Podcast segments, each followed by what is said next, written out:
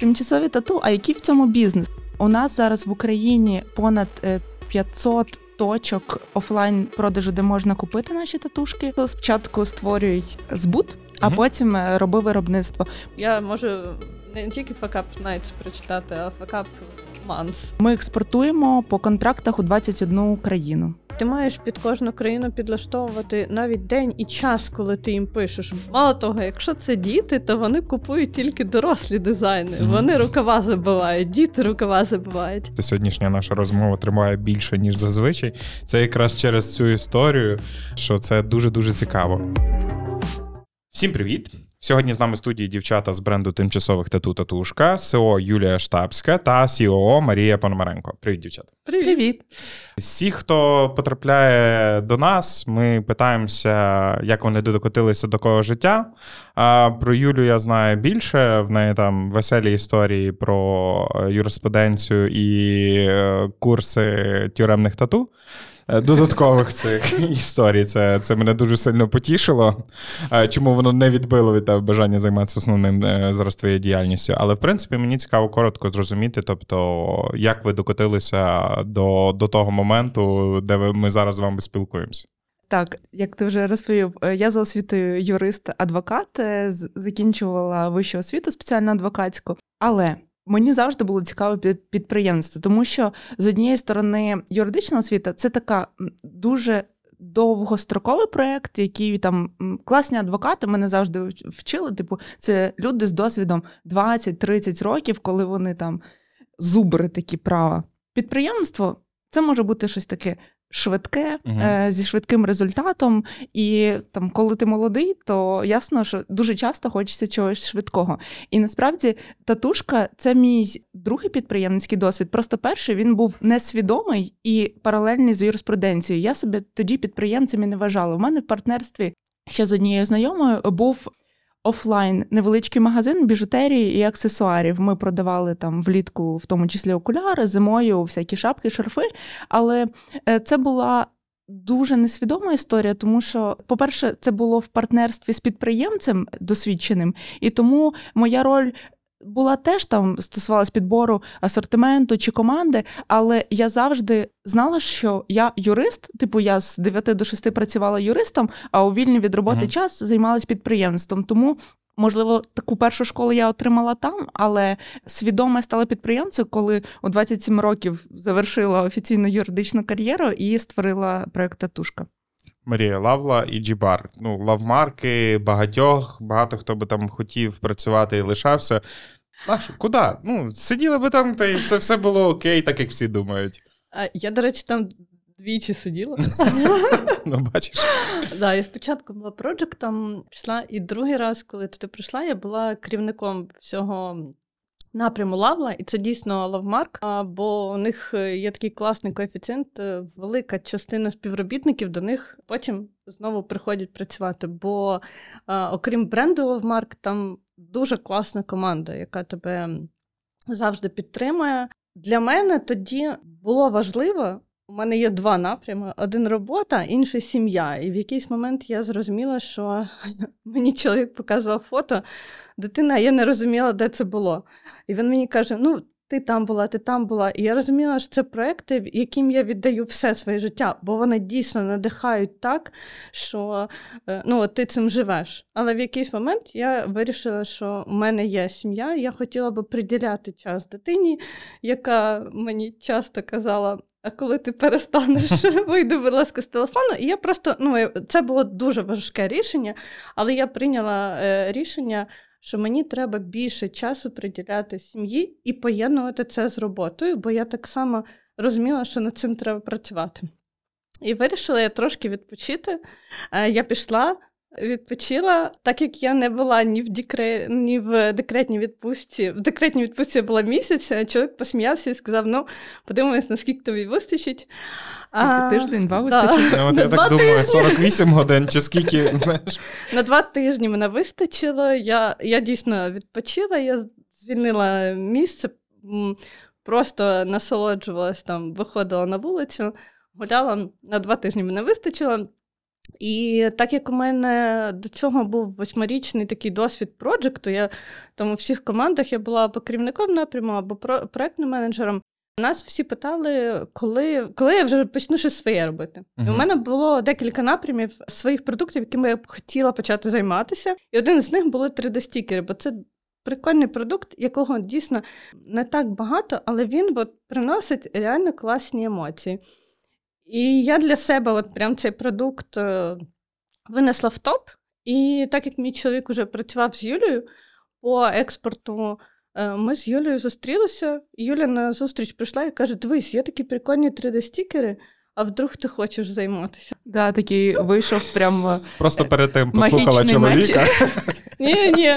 Він якби ми ми теж якраз з ним і запланували, але от у нас двох є оцей творчий напрям, нам не вистачає от не вистачало когось, хто скаже клас, давай. Mm-hmm. І прийшла Юля і каже: ну, от раптом ти б хотіла цим займатися, і все. І такий в нас перший матч стався. Ми ще один раз зустрілися. Я вже насиділась вдома, два тижні пройшло, і так ми, в принципі, почали разом працювати.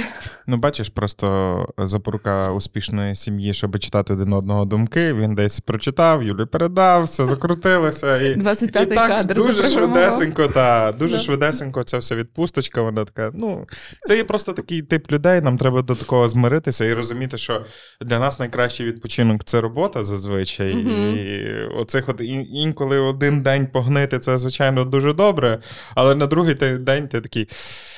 Е, що ж я маю робити? І все. І це якась така величезна проблема стосовно того, щоб відпочивати треба вчитись. Ну я собі часто віддаю от, е, розуміння того, що робота це єдине, що мене витягує завжди в найважкіші часи. Угу. Тобто, от в роботі, бо я е, дійсно теж Юлі колись сказала, от. Мені можливо пощастило. Я вважаю, що пощастило. У мене не було роботи, яка мені не подобалась. Тобто, всі місця, в яких я працювала, я сама туди приходила і казала: я дуже хочу вас працювати, можна, будь ласка, і все.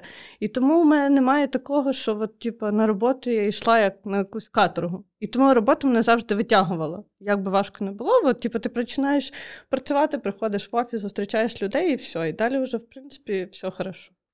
Що таке зараз татушка? Розкажіть трошки про якісь ключові циферки, розуміння, щоб люди просто склали собі враження, бо вони можуть собі подивитися там на е, ваші сторіночки, на сайт, е, прикинути, ну там основна сторіночка 213к людей, ще якась там історія, такі порахують, додають і такі. Ну, це щось транснаціональне корпорація і так далі на тисячі людей, але ем, можливо це не так. Е, так, можливо, я трішки розвію міф, mm-hmm. а десь і підтверджу. Е, в цифрах на сьогодні ми порахували, що ми продали тимчасових тату трішки більше ніж на 2 мільйони штук. У нас зараз в Україні понад 500 точок офлайн продажу, де можна купити наші татушки у наших партнерів. Це зараз не тільки тимчасові тату, а і 3D-стікери. І, е, мабуть, ще таким показником це є експорт. Тобто, у нас е, ми експортуємо по контрактах у 21 країну. Не дуже очевидна ніша. Ну, Куди би там можна було глянути, ну окей, 3D-стікери ще більш очевидна ніша. Хоча теж, ну, знаю, в мене на ноуті вон кілька є. Навіть їх видно, що вони це виділяються якраз маси в цьому випадку. Це тебе курси на юриспруденції е, про е, знаєш, я, мені мені дуже цей е, прикро і соромно цю історію. Я е, зростав в дуже благополучній сім'ї, але в дуже неблагополучному районі. І так мені колись в, в руки потрапила книжка щось там тату і зони. І оце було дуже цікаво дивитися на всі ці історії. І от я думаю, може, в тебе звідти було захоплення, знаєш, видали якраз на оці от значення наколок, і таке, о, це, блін, цікавенько, можна було б це з цим працювати. Насправді, як я прийшла до ніші тату, Дійсно, так як е, я е, маю адвокатську освіту, для мене значення тату завжди мали значення. Тобто, це не просто красива квіточка, чи якась гілочка, чи красива фраза. Е, тому що ми проходили спецкурс. Який називався значення наколок, і у нас прям був підручник з повністю з поясненнями, які є значення тату, на якому місці вони знаходяться, яким кольором, якого розміру, і це все має значення. І тому я ще тоді, коли там стає 18 років, і ти наче самостійний можеш там йти собі і бити татухи без дозволу батьків, для мене тоді вже було, типу, що це не тільки про те, що ти дорослий і ти можеш, а типу, який ти сенс в це вкладаєш. Хоча візуально мені дуже подобається на цілі тату. І я е, завжди розуміла, що якби я би хотіла тату, але я не можу, тому що це дуже важливо і це символ на все життя. І потім я спробувала тимчасові тату. І мені насправді дуже сподобалось, тому що я просто за 5 днів збила своє бажання зробити тату на все життя. Тому що я зрозуміла, що відчуття на тілі тату, от візуально ти ходиш, а ти потім до нього звикаєш. Тобто там на четвертий, на п'ятий день я взагалі на нього не звертала. І я допустила думку, що коли люди б'ють справжні тату, з ними відбувається те саме. Тобто ти отримуєш якусь е, нову порцію ендорфіну, нову емоцію, в тебе на тілі щось з'являється, а потім воно захасає саме тому люди і роблять там друге, А третє потім тату. місце на тілі закінчується. Да. Е, так, і тому мені ця ідея подобалась давно. Тобто, про сам формат тимчасових тату я знала давно. І коли стало питання, яким же проектом займатися, в мене ідея тимчасових тату давно була в голові, тому що насправді серед підприємців це те, що і ти запитав, як з цього можна зробити бізнес. Серед підприємців, мабуть, найпоширеніше питання, яке вони задають.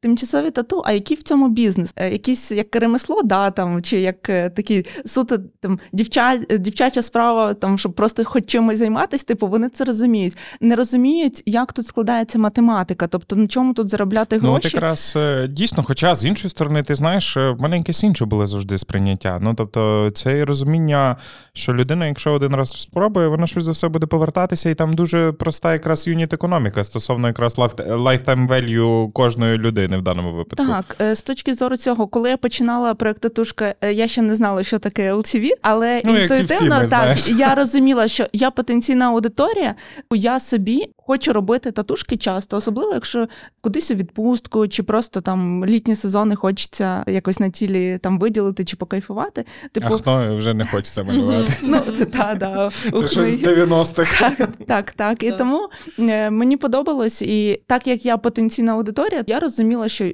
Є такі самі люди.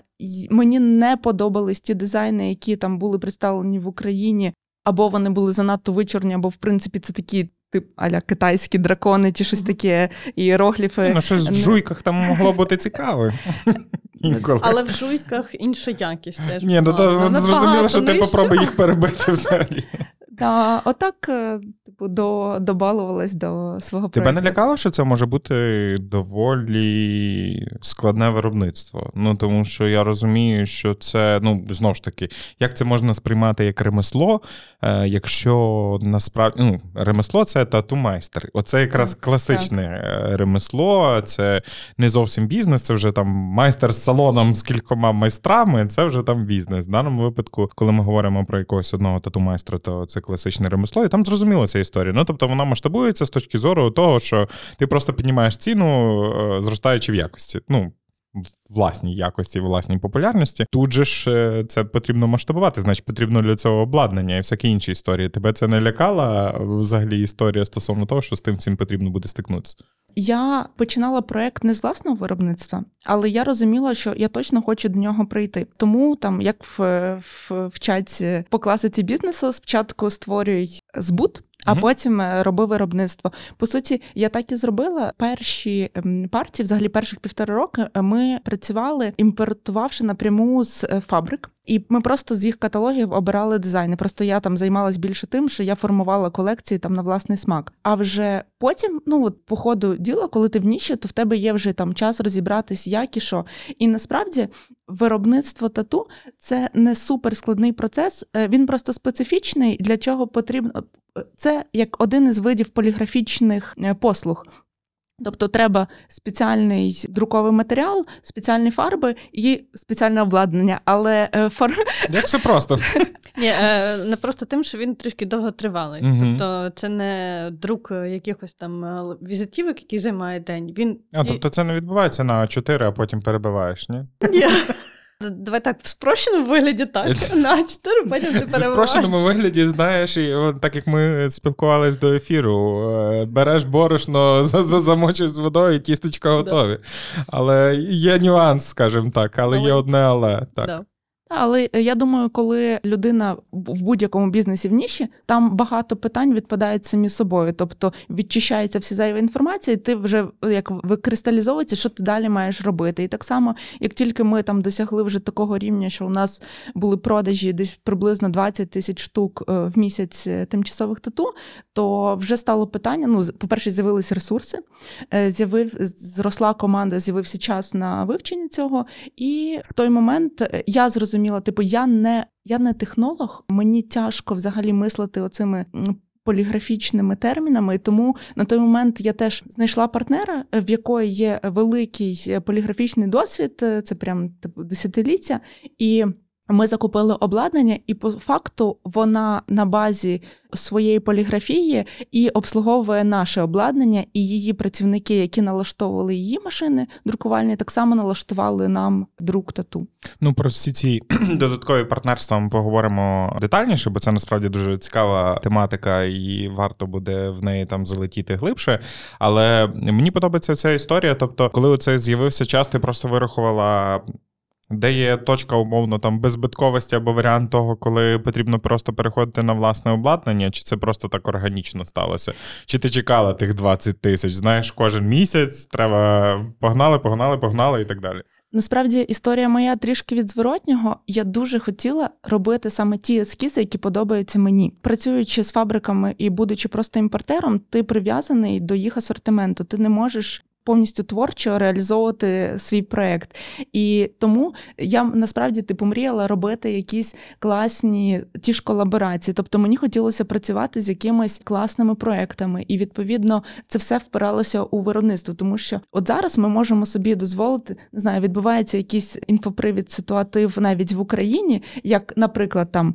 Було із е, танками Леопард чи з е, Кримським мостом з'явився ситуатив. Ми за день там посунули всіх інших і е, зробили партію, наприклад, леопардових татушок, і всім клієнтам е, да, типу, дарували до кожного замовлення. Класно, класно, воно в кайф. Тобто, в першу чергу, я думаю, так що е, власне виробництво воно дозволяє більше розкритися проєкту. Е, це трішки дорожче. Ніж е, просто імпортувати, але у нас ну стан на початку це було сильно дорожче. Зараз у нас оптимізовані процеси, тому що це вже два з половиною роки, ще збільшились об'єми, і відповідно. Зараз це все одно трішки дорожче, ніж е, просто напряму закупляти, але це набагато більше можливостей. Ну, додана цінність зовсім інша. Знову ж таки, коли ти маєш можливість самим самим керувати безпосередньо продуктом, а не просто імпортувати. Це трошечки інша ситуація. Тобто, це не десь чуваки поза контекстом е, вибирають якісь там дизайни, це прям ти керуєш тут на місці. 3D-стікери. Що, що, Чому? Для чого? Це не зовсім була зайнята ніша у нас. Плюс, е, як ти сам сказав, у тебе на ноутбуці їх дуже багато. Але як ти можеш помітити, багато 3D стікерів е, менше. Так, 3D стікерів менше, але більшість звичайних стікерів у тебе позлазить там uh через декілька днів або тиждень 3D-стікери ні. Плюс е, це такий більш довготривалий мерч, якого ще дуже мало, але клієнти, які замовляють у нас стікери, От дійсно там в 60% вони повертаються. Вони повертаються, повертають своїх друзів, знайомих, бо це такий, здається, ну на стільки рочки, все. Але він додає емоцію тобі. Він, е, я ж кажу, він більш якісний. Такий, не знаю, більш прикольний, більш сучасний. Він він новий, знаєш, типу новенький uh-huh. в класі. Е, такого немає, тому у нас дуже багато клієнтів, які приходять, е, кажуть: ну от вже звичайні ми не хочемо, вони все одно неякісні, з чого б ти їх не робив. Коли ми їм пропонуємо 3D, який ще і захищає твої гаджети, там телефони і маки, які просто не бояться ні сонця, ні дощу, нічого. Бо у нас е, більшість закладів е, замовляють їх, і вони дійсно там завжди перепитують, а чи точно вони там не вигорять нічого? Ні, з ними нічого не трапляється, якщо їх, звичайно, там не колопати якось механічним ключом, то з ними нічого не трапляється. Тому це дійсно такий якісний, е, класний мерч, який використовують уже дуже багато напрямів бізнесу. Ну, просто новий фан-фактор, грубо Да, говорячи. да, Всі да. привикли до, до схожої історії, Да. але тут це. Ну, питання просто ціни і доданої цінності цих всіх штук, і не всі, напевно, на це готові, бо всі. Так, не всі готові. Ну, окей, типу, стікери та стікери, типу, зарядив 100 гривень, надрукував тисячу штук, ті, що вони завтра знищилися, і люди ходять з ну, зіпсованим твоїм якимось лого чи ще щось на ноутах чи на телефонах і так далі. Тому я всім Е, клієнтам завжди пропоную, давайте я вам зроблю просто з вашими, з будь-якими улюбленими фотками, з вашим логотипом. Просто я не знаю, пришліть мені будь-яку картинку, я вам зроблю тестовий друк. Просто реально, ми, я дуже часто роблю безкоштовно, просто щоб клієнт е, подивився. Все, от цього достатньо. Отак воно працює в наркодилерів і так само працює в, в, в 3D-стікер-мейкерів. Окей, якщо ми вже е, про виробництво це зрозуміло, я думаю, що ми туди там сильно лізти не будемо, тому що це не є якась там дуже поширена історія. Маю сумнів, що хтось буде працювати з схожим обладнанням і всякою іншою історією. Але всі Хай працюють. просто приходять до нас. У нас Ну, хороші умови. В тому числі, в тому числі, якраз е, за посиланням в описі біжіть до е, дівчат з татушки і спілкуйтеся з ними. Це не, якраз для того і частково створений цей подкаст, щоб ви могли колаб- колаборувати. Коли ми говоримо про те, з чим всі будуть працювати, це якраз будуть працювати зі збутом. І він вас ну дуже дуже специфічний. Є купа різних. Ну в загальному він схожий, як і всіх, ну в варіанті там офлайн, онлайн, партнери, власне, і так далі. Але е, ті чи інші межі його дуже різні, і мені цікаво якраз там постаратися дібратися десь всерединку. І тому мені цікаво насамперед, як вони у вас поділені. Ну, тобто, як вони поділені між е, вашим якраз там власним онлайном, як поділені там в варіанті партнерів, чи це теж онлайн фізичні точки у цих 500, чи можете ви розповісти трішки, яким чином тут розподілені е, всі ці продажі? У нас ми так умовно поділили на п'ять напрямів збуту. Перший це власне Яком. Це на сьогодні чотири інстаграм-сторінки і сайт. А також, скажімо так, у нас навіть є Фейсбук. Е, Просто це неочевидний інструмент для продажів, але оскільки там є віконечко для переписок, Угу. то там можна теж приймати замовлення. А так як у нас є трішки рекламного трафіку на Фейсбук, то деякі люди не хочуть переходити ні на інстаграм, ні на сайт, куди їх веде реклама. а Вони залишаються на Фейсбуці і там залишають замовлення. Яком наш власний це приблизно від всього об'єму станом на сьогодні десь 20-25%. Наступний напрямок це опт український. Це дистрибуція українська, це от якраз саме тих е, там 500 плюс е, торгових точок в Україні. Тут ми продаємо через партнерів. У нас немає власного офлайну. По суті, це там класичне партнерство, коли ми вистачаємо, виступаємо або постачальником просто товару, або постачальник товару такий зірочкою, коли ми ще й там надаємо повністю там торгове обладнання чи там торгові зразки, е, проводимо якесь навчання, якщо потрібно. Або, е, в принципі, скажімо так, якщо це бізнес, в якого є так само і там сайт чи свої соцмережі, ми надаємо повністю весь контент, і навіть е, якщо потрібно, то можемо надавати там свої успішні дослідження, типу на яку аудиторію класно таргетуватись, якщо партнер хоче так само цей напрямок у себе розвивати. Ну, це вже трішечки навіть схоже на франшизу, десь якимось певним Да, да. чином. Ми Да. хотіли називати це франшизою і пакувати як Як міні-проекти да, якісь. да, Мгм. але Е, може пізніше. Да? Так, е, це отакий напрямок займає десь приблизно 30-35% Мгм. оберту. Наступний менший в долі це десь до 10%. Це ярмарки, це суто українські. Тут є і наші власні участь у ярмарках, і так само є партнерські, коли в локально в містах людина.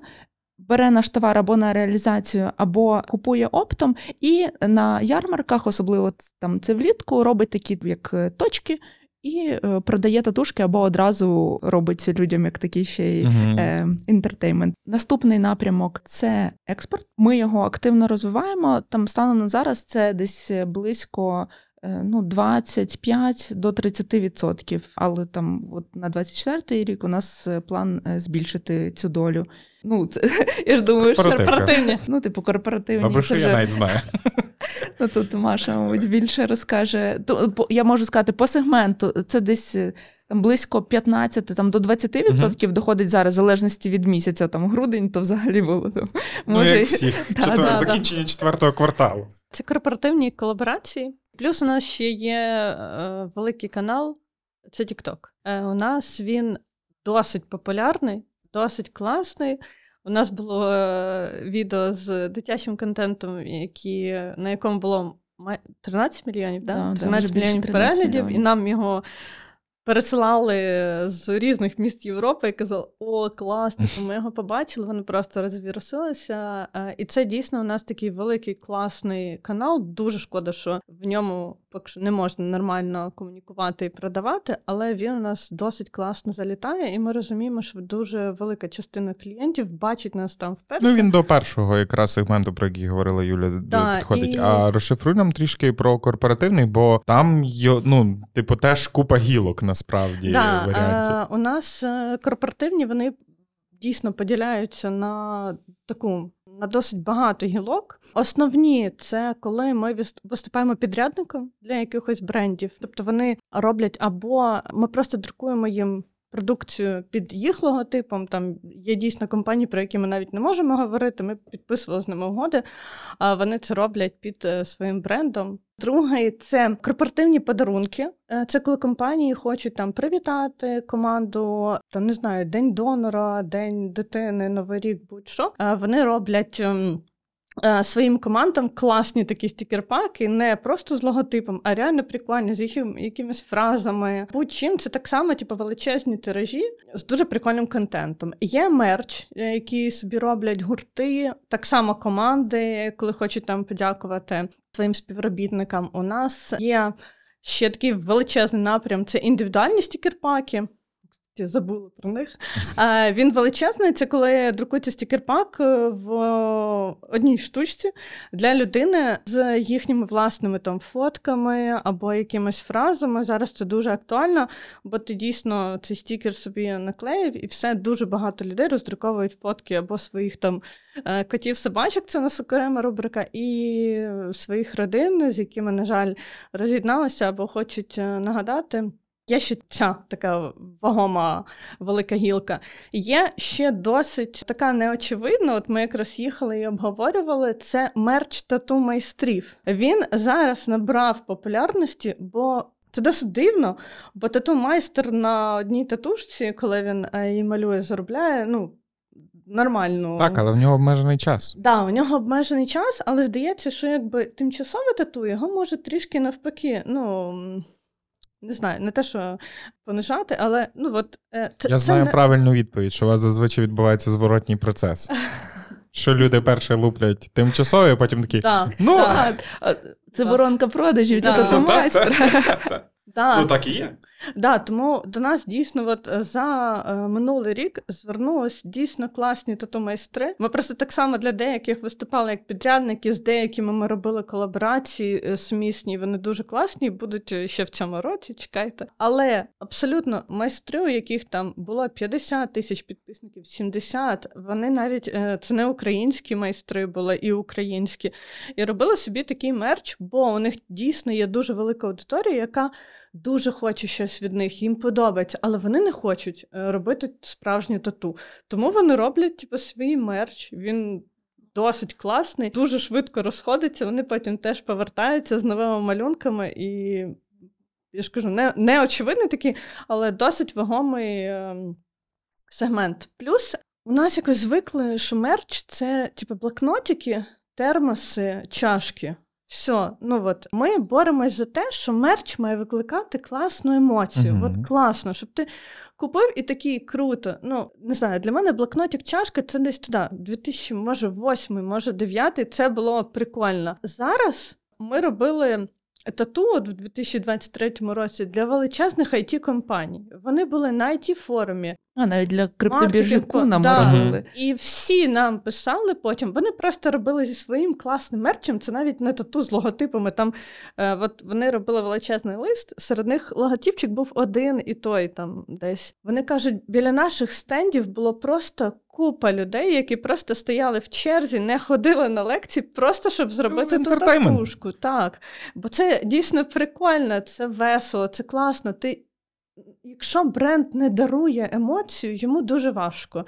Ми за те, щоб дарувати ці емоції навіть в е, найскладніші, в найтемніші часи. Ну, взагалі, там насправді ніша величезна, тому що ти туди можна запхати там блогерів, Мгм. будь-яких ілюстраторів, художників, такого хочеш. Ну, ті, хто навіть не думали, що колись їхні роботи будуть якраз в когось там на руці, нозі, лиці і так далі, то наскільки я розумію, ви просто інструмент в їхніх руках, Да. і, і вони можуть собі це забезпечувати. Ну, це, це, це, це має насправді абсолютний сенс. Давайте будемо заглиблюватися в кожну з цих ніж і якраз е, трішечки поговоримо. Все це щастя, скільки людей обслуговує? Бо звучить воно прям плотно, ну. Дуже велика кількість напрямків. Люди в більшості випадків, напевно, би сидили би кілька сотень людей на цю історію. Скільки у вас цих людей обслуговує? У нас в команді вісім людей. Та-да-да-да. Серед них два пожарника. Які сидять сьогодні зі мною в студії. Як ми до цього докотились? Ні, ну.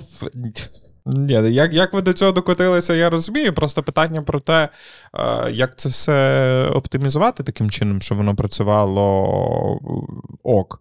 Це якраз історія про те, що ви багато делегуєте поза командою, там наймаючи якісь там ті чи інші команди, які, наприклад, там займаються контентом, бо тільки на контентну команду, типу, щоб реалізовувати от ваш TikTok і інстаграми, потрібно там X людей, там знову ж таки виробництво, знов X людей, там ще якась історія. Я бачу, дівчата сміються, значить там теж мало людей сидить на, на контенті. Тобто, яким чином відбувається те, що настільки оптимізована історія по операціях? Просто добре знайшла Марію, яка вміє, вміє в операції, так би мовити.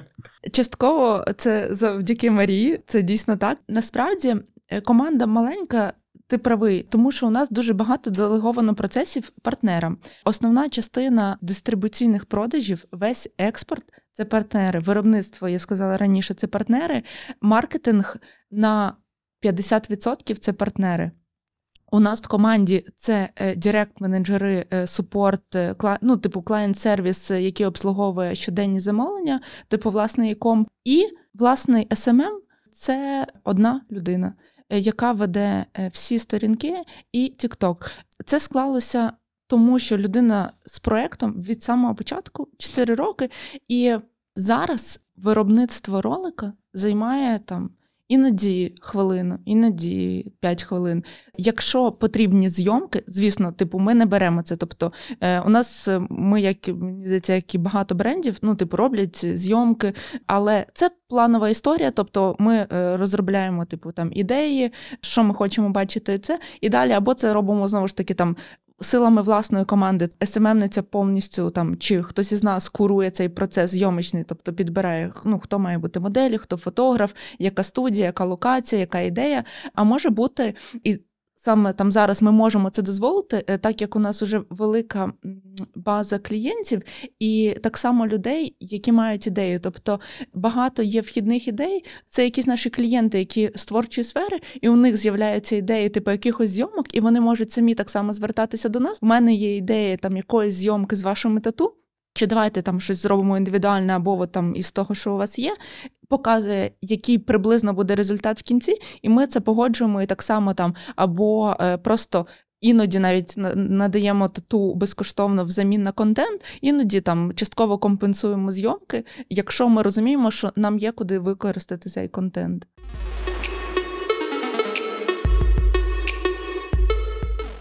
Постачання електроенергії також можна делегувати надійному партнеру, який може зарядити ваш бізнес енергією.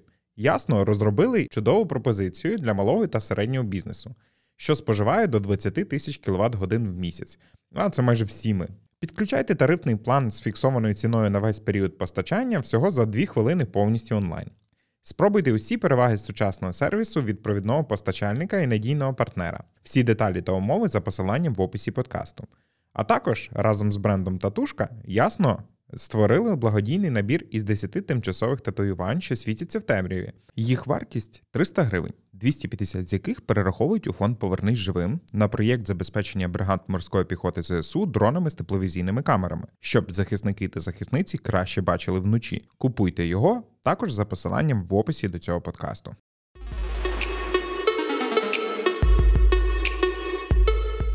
Ми можемо просто дуже глибоко закопуватися в кожну нішу і боюсь, що дівчата пропустять свій потяг. Тому попробуємо пробігтись по них коротко, але з толком. Власний е, іком, що там найкраще працює? Що для вас є основним е, джерелом там трафіку, продажу і так далі? Це органічно історія з тим, що у вас дуже добре працюють якраз е, соцмережі, креативи і вся інша історія.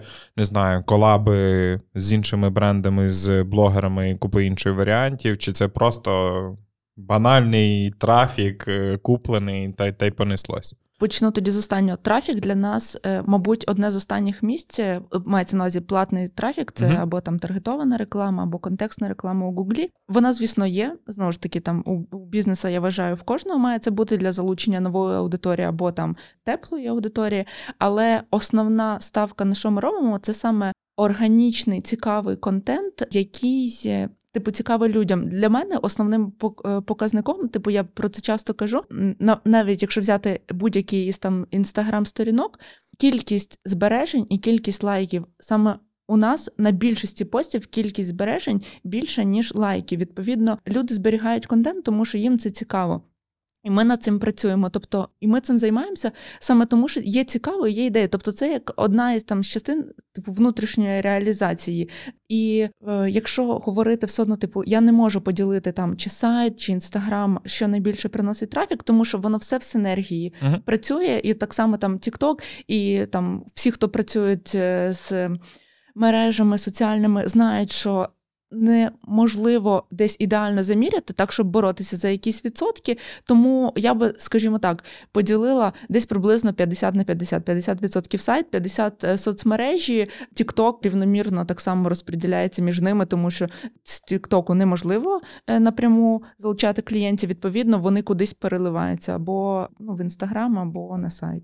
Все це через те, що знов ж таки малий середній чек, і тому з оце розвивати дуже с- жорстко, типу, платний трафік, воно просто не рентабельно, і тому, знаєш, ми виходимо з положення і йдемо в креатив. Насправді десь так і є. У нас е, дійсно е, у нас середній чек в Якомі 300 гривень. Ну там від 280 до 320, Я просто да, щоб так е, розуміли. Він плаваючий. І відповідно, ми не можемо собі дозволити за дорогу купляти клієнта. Ми у нас були різні етапи розвитку. Проекту 4 роки було часу проекспериментувати різне.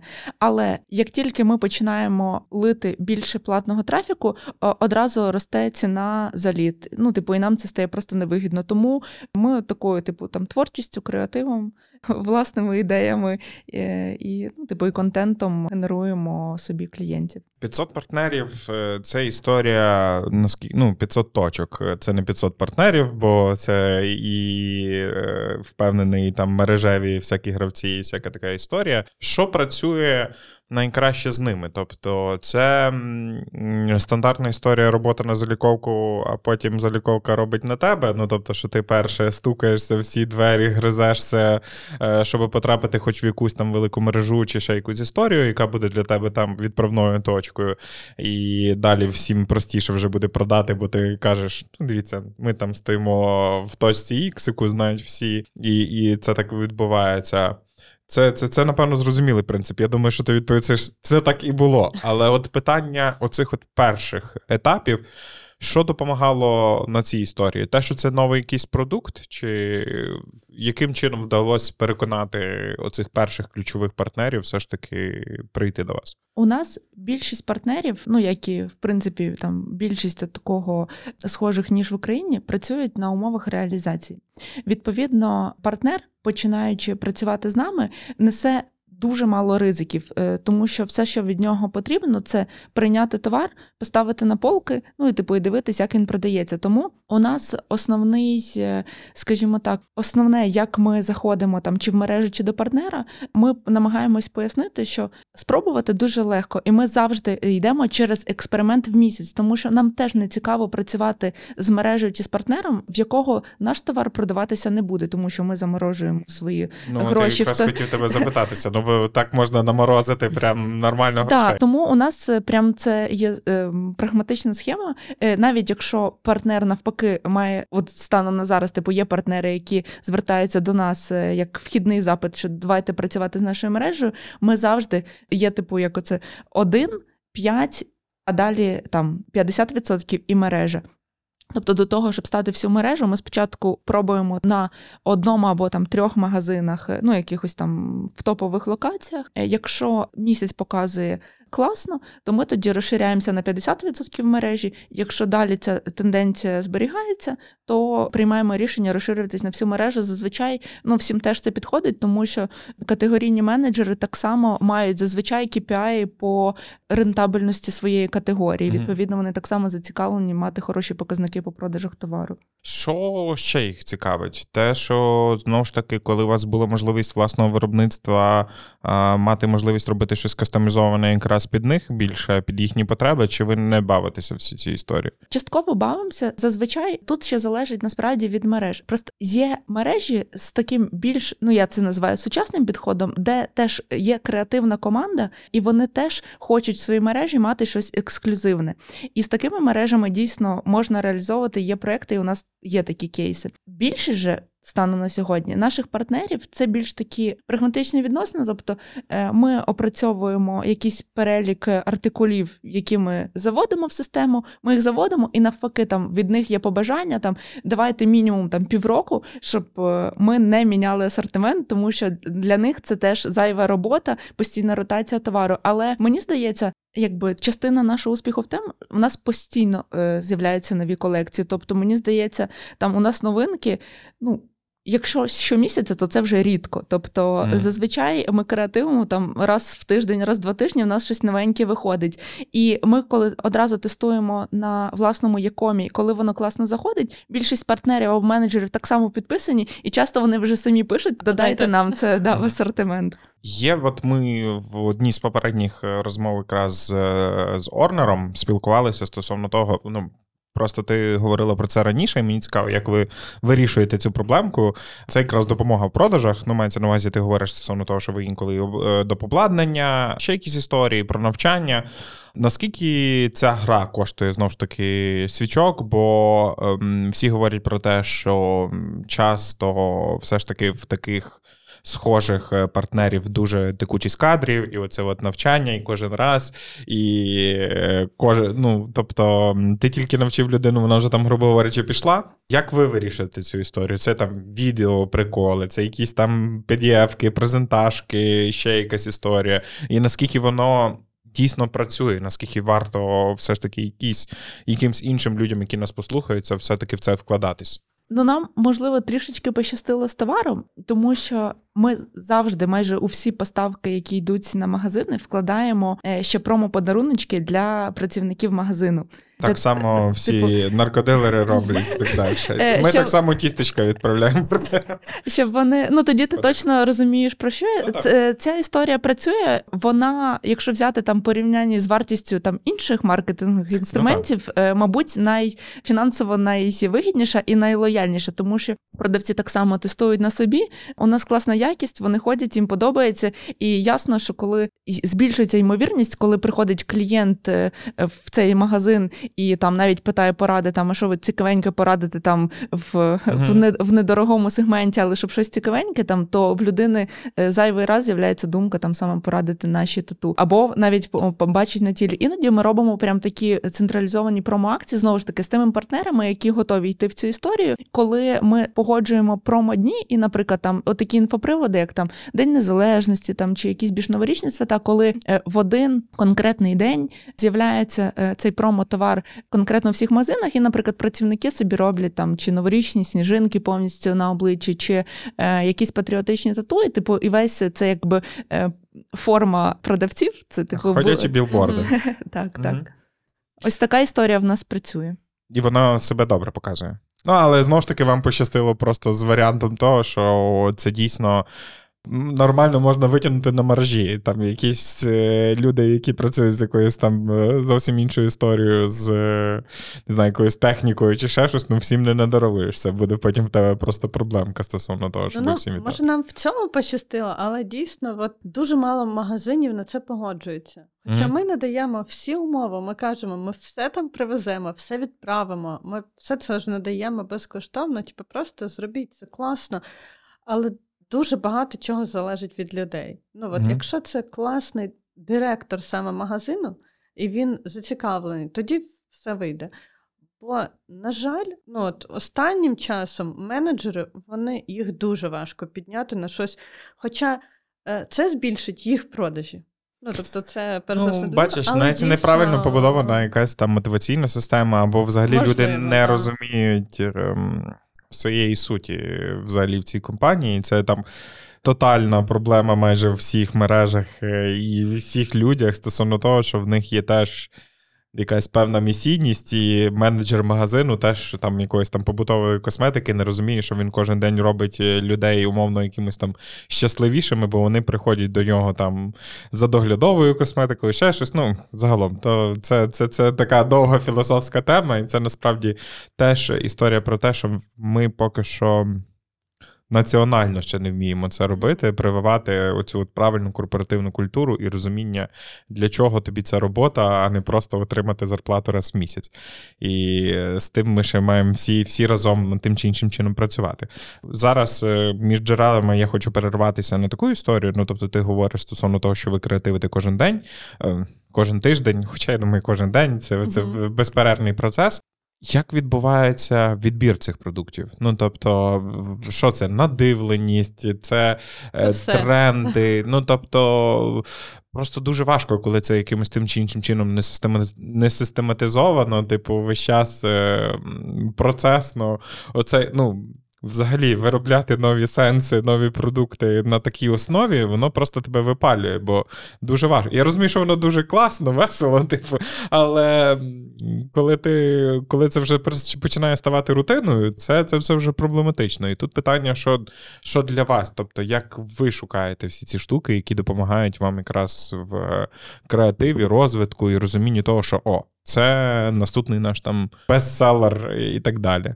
Можливо, для мене просто особисто в цьому е, є безпосередньо Юля. Бо от ми з нею, ну вона може написати о 12 годині ночі там, а давай робимо таку ідею для стікерів. Я б шок, все. І вона просто ця ідея просто стає в чек-ліст наших ідей, які просто там на. Я не знаю, більше ста пунктів. Так само, ну там ми десь їдемо, просто щось побачили. Ну, ми приїхали на вокзал, побачили, що у вас е, відкривається якийсь парк. Я зразу його записала, щоб їм написати, щоб щось запропонувати. І так у всьому, там, не знаю, е, у нас е, була якась величезна кількість клієнтів, яких, які нам прислали котиків. Ну, типу, ми придумали якусь акцію. І так само і в команді. Ми постійно один одному щось. От коли ми бачимо щось прикольне, ми обов'язково з цим приходимо і зразу це записуємо в задачку. Тоді це працює, бо ми розуміємо, чим більше новинок ми згенеруємо, чим більше якихось класних штук буде, тим більше наших постійних клієнтів до нас будуть повертатися, і бо вони знають, що буде щось ще. що ще кожен раз прикольніше. Ну, ми там на, на цей рік у нас вже. Я не знаю, напевно, більше ідей, ніж буде часу в цьому Мгм. році. Але все одно вони нікуди не діваються. Тобто цей чек-ліст, от ми вже провели пару страцесій, він ще став більше. Там кудись їдемо, і він ще більше, ще більше. І якби є ідеї, які не проходять цей краш-тест. Ну, є ідеї, які ми пробуємо, вони не показують класно. За рахунок чого виходить взагалі так легко е, з ними працювати? За рахунок того, що дуже дешевий поріг входу реалізувати таку ідею. Я не скажу, що це легко. Це здається легко. Е, просто якось у нас так вайбово склалось, що от на початку воно було ну, можливо трошки страшно. Зараз ми розуміємо, що чим більше ти експериментуєш, тим більше ми отримуємо, тим більше ідей ми генеруємо, і тим більше у нас виходить. Ну тобто е, в цьому немає якогось там, не знаю, стоп-крану. Тобто, е, навпаки, ми коли от, е, відчуваємо, що ну, не хочеться нічого, нічого не виходить. Коли ми починаємо, а давай ще це, а давай ще це, а давай ще це, то навіть. Є факапи, а вони є. Ну, я можу не тільки факап Nights прочитати, а факап Months. Вони є, є у всіх, але... Мені цікаво, так. Хто, хто перший без гріха киньте в мене камінь. Вот. Але навіть ті ж самі факапи, вони ж. Ну, Це досвід. Так, це, це класний досвід. От реально, я до них ставлюсь як до досвіду. Тобто я після цього просто розумію, що треба, що не треба, і все, ми йдемо далі. Тому я не скажу, що це легко, але точно цікаво. Бо коли ти на своєму місці, тобі цікаво, і, і з кожним днем стає все цікавіше. Бо ми, наприклад, там, вітаючи команду, е, там. з наступаючим новим роком ми так і сказали, що ну, е, нас ще важкіші часи чекають. Але якщо ми їх пройдемо разом в команді, це буде чудово, бо нас оточують такі самі люди, яким ми розказуючи про нові ідеї, вони такі. Клас, прикольно. А давайте ще це. А наскільки тут працюють якісь такі специфічні моделі, типу преордера і так далі? Бо ви ж можете прям зробити якийсь рендер, викинути на сайт і і погнали, і подивимося, який тут буде попит. Да, але специфіка нашого продукту, знову ж таки, виходячи з досвіду, класно аудиторія реагує, коли це вже готовий продукт на тілі, коли ми можемо mm-hmm. зняти відеоогляд, е, сам процес нанесення, процес хто то виглядає під різними ракурсами. Тому нам простіше не просто типу створити макет, а зробити тестовий друк, зробити одразу типу відео, да, да, фото-відеоконтент і вже тоді тестити. Але насправді створити ескіз це набагато тяжче, ніж створити потім вже продукт, тому що іноді буває, от це це дійсно не дуже легко, тому що іноді бувають якісь ідеї на поверхні. От, наприклад, 24-й рік це рік дракона. І у нас в списку Отак собі історія в тату. Е, і в нас в списку ідей було типу все одно зробити там приурочено, там щоб 1 січня вийшла якась колекція там класна з, з драконом. Але ми мабуть, не знаю, ми півтора місяці малювали, перемальовували, нам нічого не подобалось. Ми з декількома е, художниками працювали. От просто ми нічого не затверджували. Хоча здавалось, ну, типу, ідея на поверхні. У нас не вийшло, а потім просто випадково десь в рекомендаціях ну, попались класні роботи. І там теж один був драконем. Подивилися, що це українська тату е, майстриня, майстриня ілюстратор. Ми написали їй, от реалізуємо проект. Да, він якби не не вийде приурочно, але ми просто випустимо там класний ескіз скоро в колабі. Це я про те, що не завжди все буває гладко, але ми не відкидаємо ідеї, тому що якщо воно там з одні якось. По одному не виходить, то значить прийде по-другому. Ми досить вже навчилися легко відпускати, якщо от те, що Маша казала, якщо воно не йде там чи тяжко, ми краще відпустимо, і воно там або само прийде, або просто там ми щось краще придумаємо на цьому місці. Як про відпускати? Ну бо це якраз одна з теж великих проблем. Е, що для вас є форм-фактором? Ну, тобто, немає до до, до, до тиражу там і так далі, чи просто воно не виконує якісь там свої показники. Тобто, як відбувається у вас історія, що ви прощаєтеся е, з якимось тими чи іншими товарами? Якщо говорити конкретно про товари, то ми намагаємося все одно не робити занадто великі тиражі, поки ми не протестуємо е, їх на досвіді. Так як я казала, бо в нас все одно йде воронка. Спочатку яком, потім е, ми дає, ну, пропонуємо це партнерам. Тому тут якби ризик зменшений. Але це стосується і не тільки товару, а й інших е, проєктів. От у нас, наприклад. Теж такі показови. Ми в минулому році, в 23-му, планували зробити теж власний яком в Польщі. Ну, здавалось би, якби все просто повторити, якби кейс е, Всі так говорять, а потім кейс України все просто та, кейс України в Польщі. Просто тут якраз ще показово про відпускати. Типу, як, наприклад, як це для нас означає, бо ми теж там цю історію рефлексували ще потім довго, бо ми були засмучені, що у нас не вийшло. Ви одні, все окей. Ми насправді ну поставили собі ліміт, що у нас через три місяці має бути там працюючий сайт, зареєстрована компанія, команда, яка це все робить, е, там соцмережі, TikTok і так далі. Тобто, і розписали це як е, ну, в общем, по класиці бізнесу, roadmap і все решта. І на кожному етапі воно все затягувалось, йшло дуже тяжко. Там то команда, ми когось знайдемо, типу люди відсіювались, то там не знаю, купили консультацію бухгалтера, але там ще вирішили перепровіритись у іншого. Просто там по ітогу взяли 3-4 платних консультацій, і дуже протирічні е, не знайшли класного так само там, е, тому що це багато українців в 22-23 році намагалися вийти в Польщу. Да, там ми не виключення.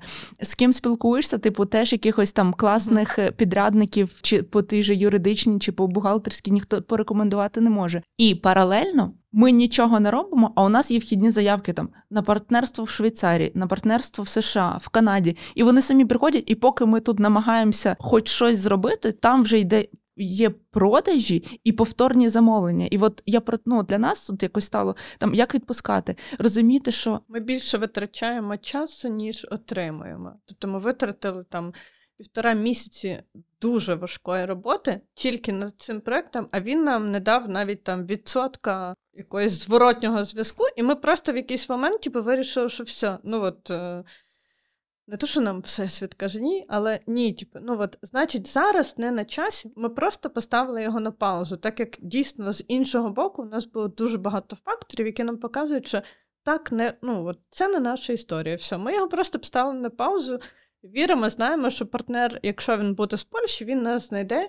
І станеться цей перфект меч, як у нас е, сталося з дійсно класними партнерами в 2023 році.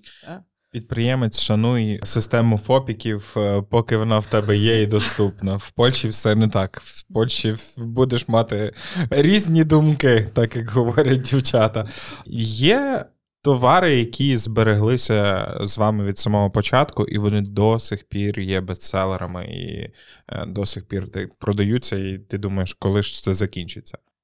Таких немає, тому що ми їх свідомо ставимо на стоп. У нас є правило двох сезонів, і навіть якщо вони класно продаються, ми можемо просто взяти це як референс за основу і щось в такому стилі створити нове, але більше не продовжуємо. Тобто ми допродаємо знову ж таки для того, щоб не було історії, чи у нас в нашому якомі, чи у партнерів, коли людина, відвідуючи нашу сторінку, сайт або е, магазин партнера, і в неї складається враження е, одне, одне і те саме, одне і те саме, типу, і тому от ми свідомо над цим працюємо. А ще є такий класний фактор, як лімітованість.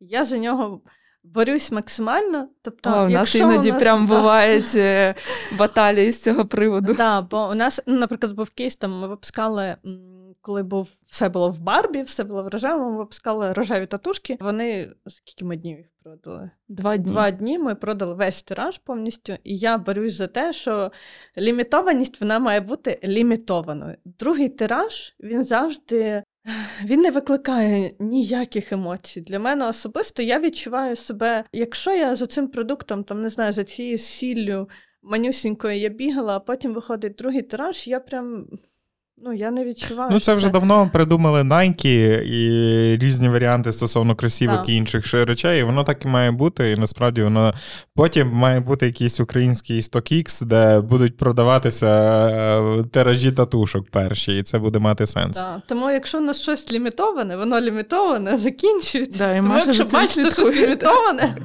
краще купуйте, бо його дійсно більше не буде. Для ну, бо для мене це супер важливо, щоб якщо це лімітка, вона має бути ліміткою. Все. От е, другий тираж або робимо інший, ну тобто з іншими дизайнами, або придумаємо іншу концепцію, але він має бути людина, яка це знайшла, відкопала, встигла замовити. Вона має відчувати в цьому цінність. Добре, але з другої сторони, це ж не клієнтоорієнтовано. Тобто люди прийшли такі.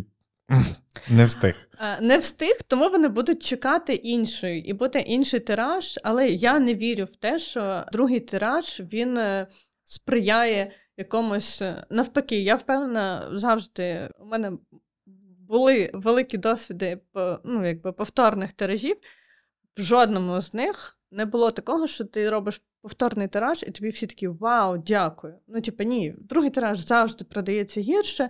В другому тиражі ті, хто встиг купити перший, вони такі: а чого? Чого ми бігали, чого ми шукали? Тому ні, у нас, якщо лімітовано, Воно лімітоване. Ну, тобто воно цього вартує, і да. все ж таки оцей хейт, він е, ну, подекуди він ж теж буває тисячу відсотків, що да. прийдуть, ну або а де може щось ще є, і так далі. Ні, ну можна просто Якщо бути... вони е, приходять, ми дійсно відшукуємо, відшуковуємо. Якщо клієнт дійсно у нас просить, ми навіть е, зі своїх сумочок витягаємо, бо у нас є там, звичайно, і ми з Юлією можемо взяти собі по одній. Але дійсно, якщо клієнт дуже просить, ми можемо там принести наш останній екземпляр, можемо віддати, якщо клієнт дуже хоче. У нас є такі татушки, яких вже і немає. все. Ну, Будемо будем вірити дівчатам, що вони просто не наганяють нам ажіотаж і самі потім за X10 продають як колекційні видання. Бо е, нечесний на руку, напевно, ви щось за все такий, о, це має сенс. Давай ми ще потім трошечки друкуємо і потім, ну тільки з власної сумочки. З ні, ні, ні, ми дійсно Але за X10. Окей, е, ви знову ж таки зачепили історію про е, експорт, про цю частину. Як чоловік справляється? Ну тобто, як все ж таки, ну бо всі зараз е, все ж таки тим чи іншим чином мріють е, розширити ринок. Зрозуміло, навіть з точки зору того, щоб диверсифікувати ризики і купа різних моментів, вас вийшло це 21 раз. Ну це я розумію в тих чи інших об'ємах, але напевно дуже мало яких е, брендів з таким невеличким чеком і всякою іншою історією можуть взагалі сказати, що ми експортуємося 21 країну. В чому тут основна історія? Тобто, де тут ключовий чинник, який допомагає якраз працювати добре з е, цими партнерами і так далі? Я думаю, що основна, чого у нас це виходить, це дуже добре пророблена домашня робота. А саме ми не от в даному випадку ми не намагалися просто там написати комусь е, із партнерів, е, ну, типу, із потенційних партнерів uh-huh. за кордоном, типу, що ми от популярні в Україні, візьміть е, там наші татушки, теж спробуйте продавати. Там так, наскільки я розумію, це не працює. Це була планова історія, і ми до неї почали ще готуватися з листопада 2021 року. І це була стратегія на 22 рік. Це типу вихід на експорт.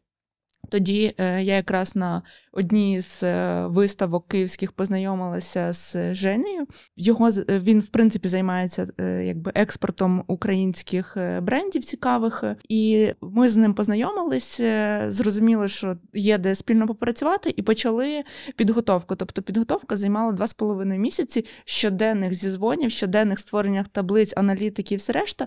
В більшій мірі це робив він, вивчаючи конкурентну пропозицію, асортимент, цінову, щоб розуміти, з якою пропозицією йти туди. Тому що там насправді є один шанс.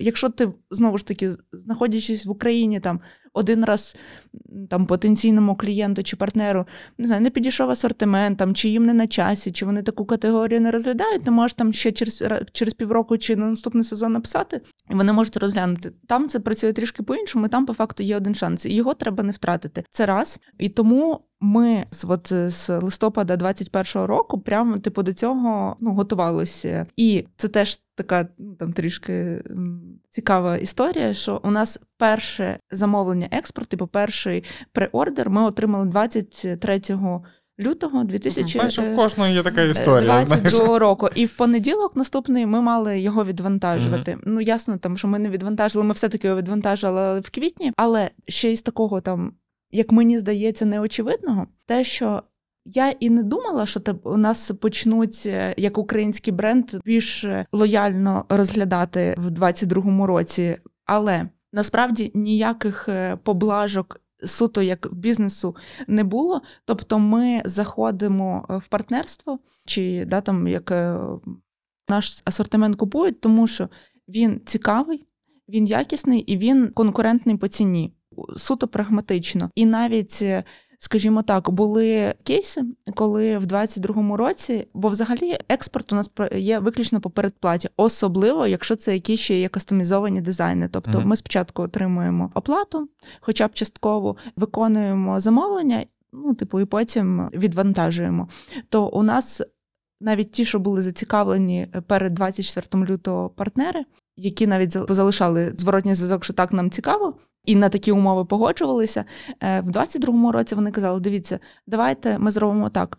Якби нам досить цікаво, ми не готові вам оплачувати, поки товар знаходиться в Україні.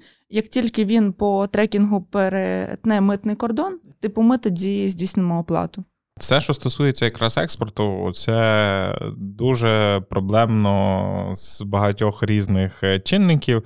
Наскільки для вас була проблема, і чи була вона в варіанті того, що потрібно проходити якусь сертифікацію, ще якісь історії, бо у вас це ж ну, країна до країни, але десь це дерматологічна історія, ще якась е, річ, чи наскільки це було стопаючим варіантом? Чи це знову ж таки якийсь великий міф, який нам всі надумали і сказали, та ні, все окей, просто інвойс, оплатили, поїхало, і, і немає ніяких проблем. Наш товар не сертифікується в тих країнах, де ми працюємо. Угу. У нас був запит з Катару. Наскільки я пам'ятаю, mm-hmm. от там прям це вважається косметичним засобом, і там та ліцензія е, десь коштувала по колу 10 тисяч доларів. Замовлення було кратно менше, і тому ми там, наприклад, вирішили цього не робити. А навіть Європейський Союз, Канада, Сполучені Штати там це не сертифікується. В чому ми тут виграємо конкуренцію? Чому ми, а не якийсь там умовний Китай? Ну тобто, який, напевно, має потужності X мільярд порівняно з вашою типографією, і чому партнери не працюють там з, з ними, а йдуть до вас? Саме через цю додану цінність з точки зору ваших дизайнів? В більшій мірі так. І так само у нас, скажімо так, ми пророблюємо ще роботу, коли ми повністю прогнозуємо, які орієнтовно будуть продажі, яка е, обертаємість полички, і типу і є е, основи, на яких ми ці розрахунки робимо. Е, я просто не думаю, що там фабрики в Китаї дуже сильно цим зацікавлені, коли вони до свого продукту відносяться як саме до бренду, е, який е, там може там допомогти виконувати якісь показники. А ми до нашої історії відносимося саме так. Тобто, ми, роблячи пропозицію клієнту, прям робимо орієнтовний прорахунок, скільки додатково в сезон партнер заробить, працюючи з нами. І так само оця кастомізована історія, коли ми можемо так само в тираж додати, і це теж показує клас. В більшості моментів вони це е, сприймають як класну умову, але нею не користуються, е, тому що в Європі вони не схильні дуже швидко приймати рішення. Тобто, і навіть е, зараз були партнери, в яких в 20, наприклад, третьому році ми туди зайшли. Вони взяли якусь там невеличку партію, там мережа там 50 магазинів. Вони взяли на 5 магазинів спробувати. У них там за місяць міг бути солдаут, це станом там на середину липня. Вони вже все розпродали. Вони кажуть, супер класний товар, нам дуже подобається. Наступного березня ми зробимо замовлення. Ну, ми кажемо, так чому ви ще встигнете зараз зробити? Ми там, у вас воно буде через три тижні. Е, ви ще встигнете там раз е, продати як мінімум. Вони кажуть, все класно, я завтра йду у відпустку. Да, ну, типу, да. да. у них все добре, типу, вони там не гоняться. От е, схожі по темпераменту, насправді, от мені здається, Грузія, от в них теж такий е, підприємницький хист е, схожий до України. Тобто, от в них так само ми там могли спробувати якусь тестову партію дати, вони могли встигнути за сезон на всю мережу, ще й зробити щось кастомізоване, і потім там ще б щось домовитися. Е, Так не з усіма країнами, ну от, ж там в Європейському Союзі. е, З європейцями всіма не так. Ну, бо в них вікові традиції ведення підприємницької Так. діяльності, в них оце от планування вихідні, і так вихідні, далі. свята, ну, взагалі свята. купа різних таких моментів, де вони не вміють, так як ми, реактивно приймати рішення. Це абсолютно не їхній стиль, і це не має е, до них ніякого відношення. І коли до них наривається якраз якийсь там український підприємець, він каже, це все. Зупинись, зупинись, зараз, зараз, зараз, зараз, зараз. Заспокойся, зараз все будемо робити десь через місяців три. От е, ми з тобою каву попили, поговоримо з тобою через три місяці. Так, тому насправді неочевидна ніша для нас була, тому що ми, коли планували експорт, там ми не планували працювати з українцями. Це там суто е, із 21 країни у нас 17 – це от прям локальні бізнеси. Там це е, основний акцент. Це у нас книжкові мережі, магазини канцтоварів і магазини е, подарунків. Але зараз у нас з'являються вхідні запити, тобто от є вже чотири країни, де це українці, там які виїхали під час війни. Вони по своєму духу підприємці, вони тут або втратили бізнес, або просто були якимись класними проджектами. У них креативний підхід. Вони або десь побачили наші татушки, або там не знаю, наші клієнти були, або їм хтось прислав, подарував, або вони десь теж там на якомусь ярмарці чи міжнародному попапі побачили. У них з'являється ідея. А якщо я буду у вас купувати і тут продавати?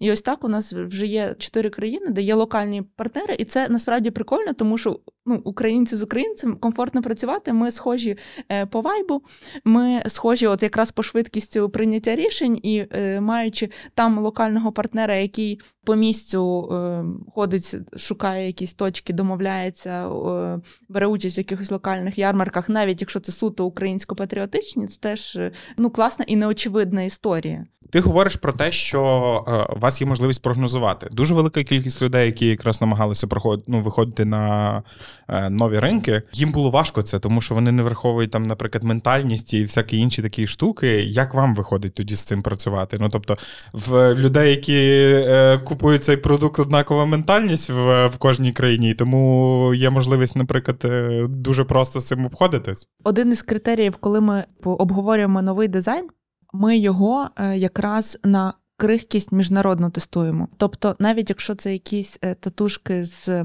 класними українськими текстами, ми зразу думаємо, як зробити якусь типу англомовну чи якусь версію. І тому у нас дуже багато новинок, це саме такі якісь міжнародні тренди, е, бо це теж одна із з чого ми робимо. Тобто ми ми дивимося там, ми багато підписані чи на якихось топових міжнародних тату-майстрів, щоб взагалі дивитися, які техніки е, в стилі. І відповідно ми дуже швидко реагуємо. І якщо така якась акварельна техніка, чи якась більш графічна, популярна у нас, то ще з більшою ймовірністю вона актуальна там. Що є найбільшою проблемою взагалі в такій роботі? Бо дуже багато хто говорить там, не знаю, за бюрократизованість цього процесу, логістика, ще якісь варіанти. Е, ну от, да, це те, що хотів доповнити, що це дійсно не міф, і міжнародний ринок це дійсно важко. Ну тобто, е, у нас.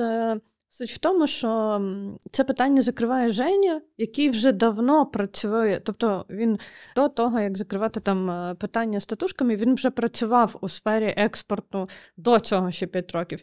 І він дійсно кожен ринок вивчає на ментальність. Тобто лист, який ти пишеш німцям і італійцям, він абсолютно різний. Е, у них різний дійсно темп, у них різний темперамент.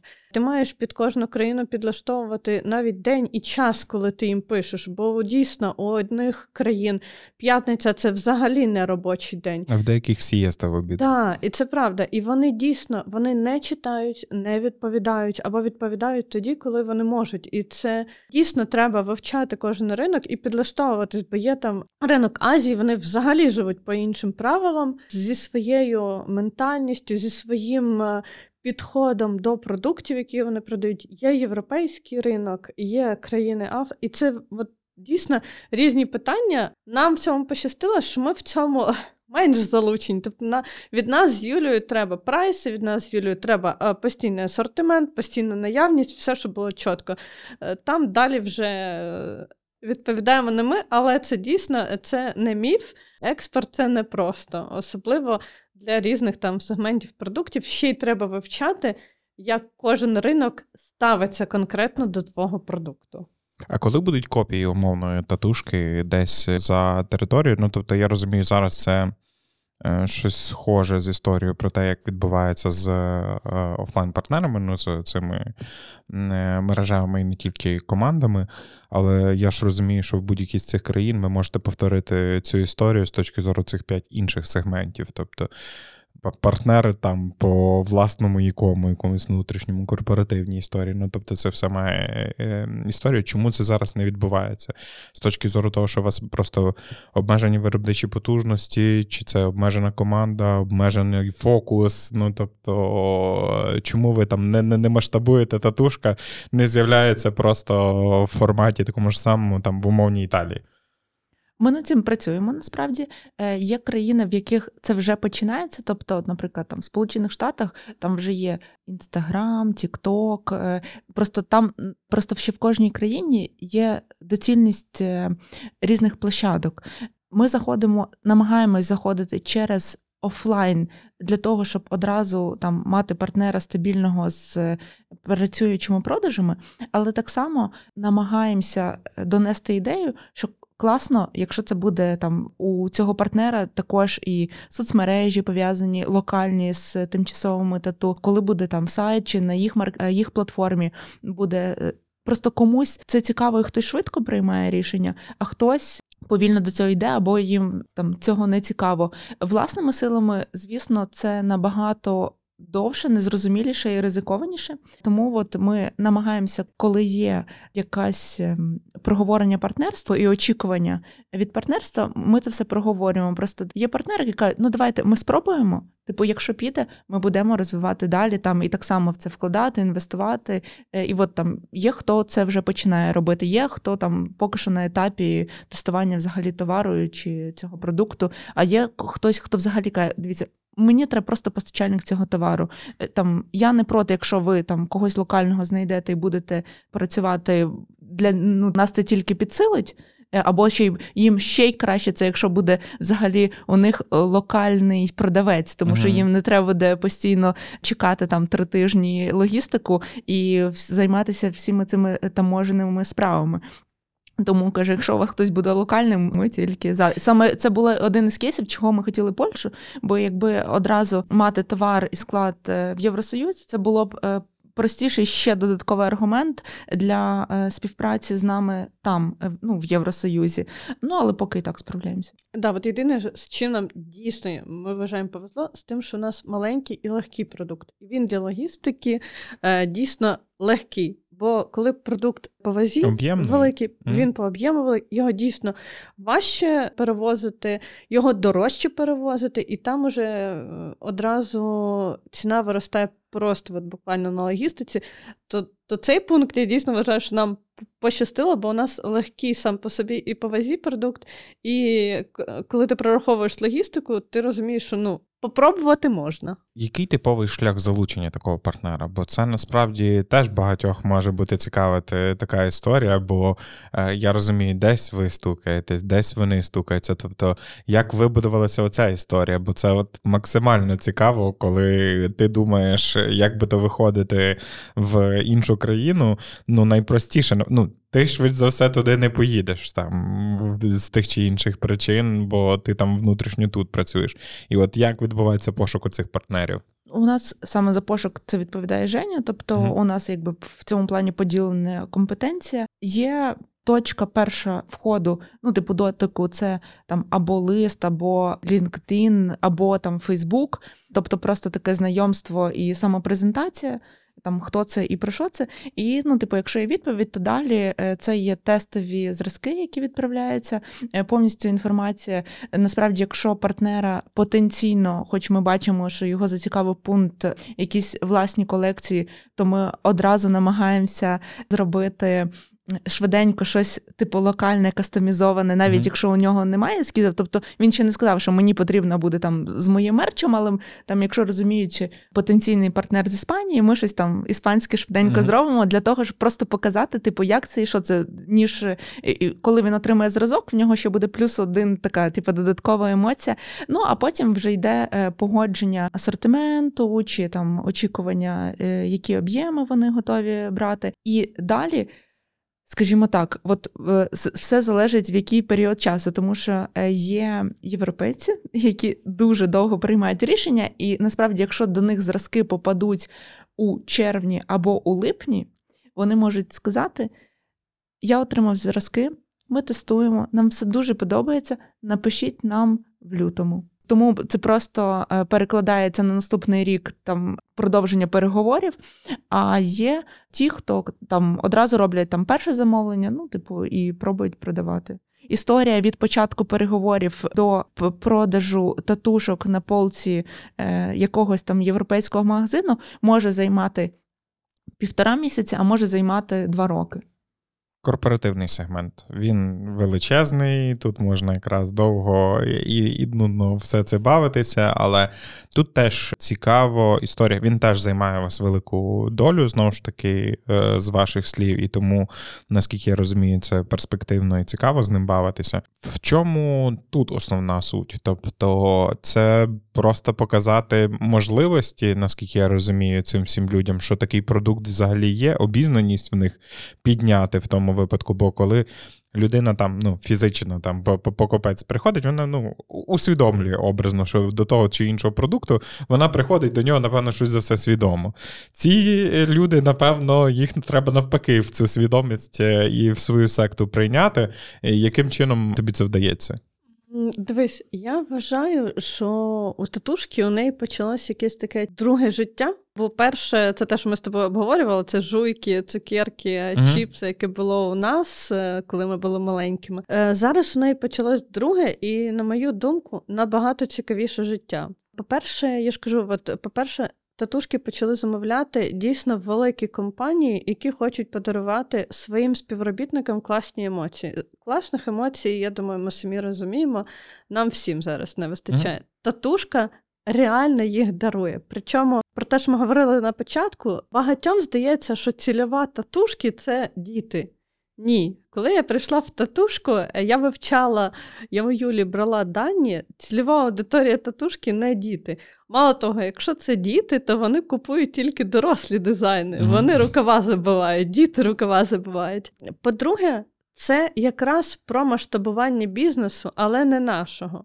Тобто е, зараз татушки у нас замовляють великі бізнеси, які взагалі займаються іншим. У нас замовляють агрокомплекси, які в свої угоди вкладають або татушки, або стікери. І це прикольно тим, що вони якраз хочуть викликати класну емоцію. Бо коли ти там, не знаю, заключаєш угоду і даруєш ще татушку з колосками або з чимось, це класно. Ну, типа, це не шоколадка, це не чашка.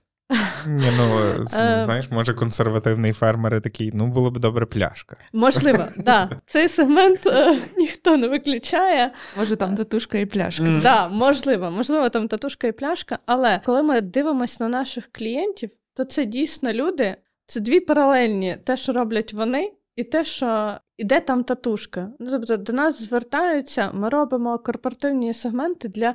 Не тільки для якихось подарункових. Ми робимо там і для Lexus України ми робили цей подарунковий сегмент. Ми робимо для великих айтішних команд, я ж кажу, які роблять у себе величезні стенди, розказують про свої технології, розказують про свої додатки, про які ти читаєш і думаєш, вау, клас. І вони роблять татушки, тим самим викликаючи емоцію людей. Тому е, це скоріше про масштабування їх бізнесу. Це про те, що люди. Ну, т- давай, ми можемо тут посперечатися, бо ви створюєте під себе Да, новий да. ринок. Е. Просто корпоративні е, якраз замовлення, ти може і не знав, що в тебе може бути тим- тим- тимчасова татушка, але тобі з компанії подарували, ти такий Да, перший раз да. спробував. А, окей, я поняв. Бо у нас дійсно велика доля клієнтів, яка, е, яка починає зі мною переписку, бо всі корпоративні вони йдуть до мене там. Вони починають переписку з Я побачила десь. Мені подарував хтось, або моїх клієнтів є, я теж хочу. Бо вони, коли це отримують, вони хочуть ту саму емоцію. Я ж кажу, от класна привілегія нашого продукту, бо він дарує емоцію. Воно викликає навіть у таких величезних там кома- компаній, команд, які створюють нереальні продукти. Вони е, замовляють тетушки, замовляють їх там і 100 штук, і 1000, і 100 тисяч штук. Вони замовляють і тим самим дарують татушці абсолютно інше життя. У нас в кабінеті є такий стенд-стілаж е, з нашими компаніями-партнерами, коли нам вдається одну штучку взяти і повісити себе. І ми в е, кінці року дивилися, і це дійсно це люди, які виготовляють це книжкова індустрія, подарункова індустрія, це люди, які виробляють е, це автохолдинги, це спорткомплекси, це гурти, це продуктові команди. Ну тобто, наші татушки. Вони були в доповнені до найрізноманітніших речей, і це класно, бо ми тим самим можна так сказати, ростимо цей ринок. Я радію щиро, тому що я бачу, що на татушку можна поглянути абсолютно іншими очима, іншими очима і подарувати класну емоцію людині від е, народження до 100 років. Реально класну емоцію. Бо ми наші татушки чіпляли на всі категорії, і абсолютно всі були щасливі. В чому тут е, секрет взагалі такої успішної кількості партнерських угод? Тобто, це те, що ви перебираєте на себе частину роботи з точки зору дизайну, чи навпаки даєте їм експериментувати? Тобто, де тут якраз оця грань, м, Е, яким чином. Дивись, я, я не знаю, як це буде звучати, але я щиро вважаю, що в тому, що я вмію знаходити підхід до людей. Тобто, коли мені пише клієнт, е, я не знаю, що я хочу, от взагалі не знаю. У мене немає нічого. Можливо, є логотип там десь в ПНГ. Ми йому знаходимо рішення. Ми знаходимо йому, я йому можу запропонувати і наших дизайнерів, щоб вони створили йому сет. Ми можемо разом подумати, хоча це не входить якби в нашу компетенцію, але я розумію, що вже якщо людина нас знайшла, якщо вона щось хоче. Чого їй не допомогти? Юля знає, е, мій сегмент е, пише мені вночі. Ну Мгм. от е, всі мої корпоративні клієнти, у них нарешті є час вночі. Я їм відповідаю вночі, в неділю, в суботу. Я їм завжди готова допомогти. Якщо вони пишуть мені супер, треба на післязавтра. Е, ну, скоріше за все, якесь рішення ми знайдемо або з нашого асортименту, або ми попросимо там е, включити екстра сушку і зробити. Ми знайдемо типу, рішення для кожного. Абсолютно. Ну, особливо, якщо це там з офісу президента пишуть. А, е, ти, ти знаєш, от для мене в тому та й справа, що немає різниці, хто це пише. Uh-huh. Інколи, інколи. Я навіть є компанії, наприклад, в яких які я не знаю. І я коли Юлі показую, вона така: ти знаєш, хто це? Я кажу, ні. Ну от для мене дійсно немає різниці. Якщо мені пише людина, я хочу тестові 10 штук зразків, я їй приділю стільки ж часу, скільки клієнту, який хоче стати от, чесно, бо я знаю.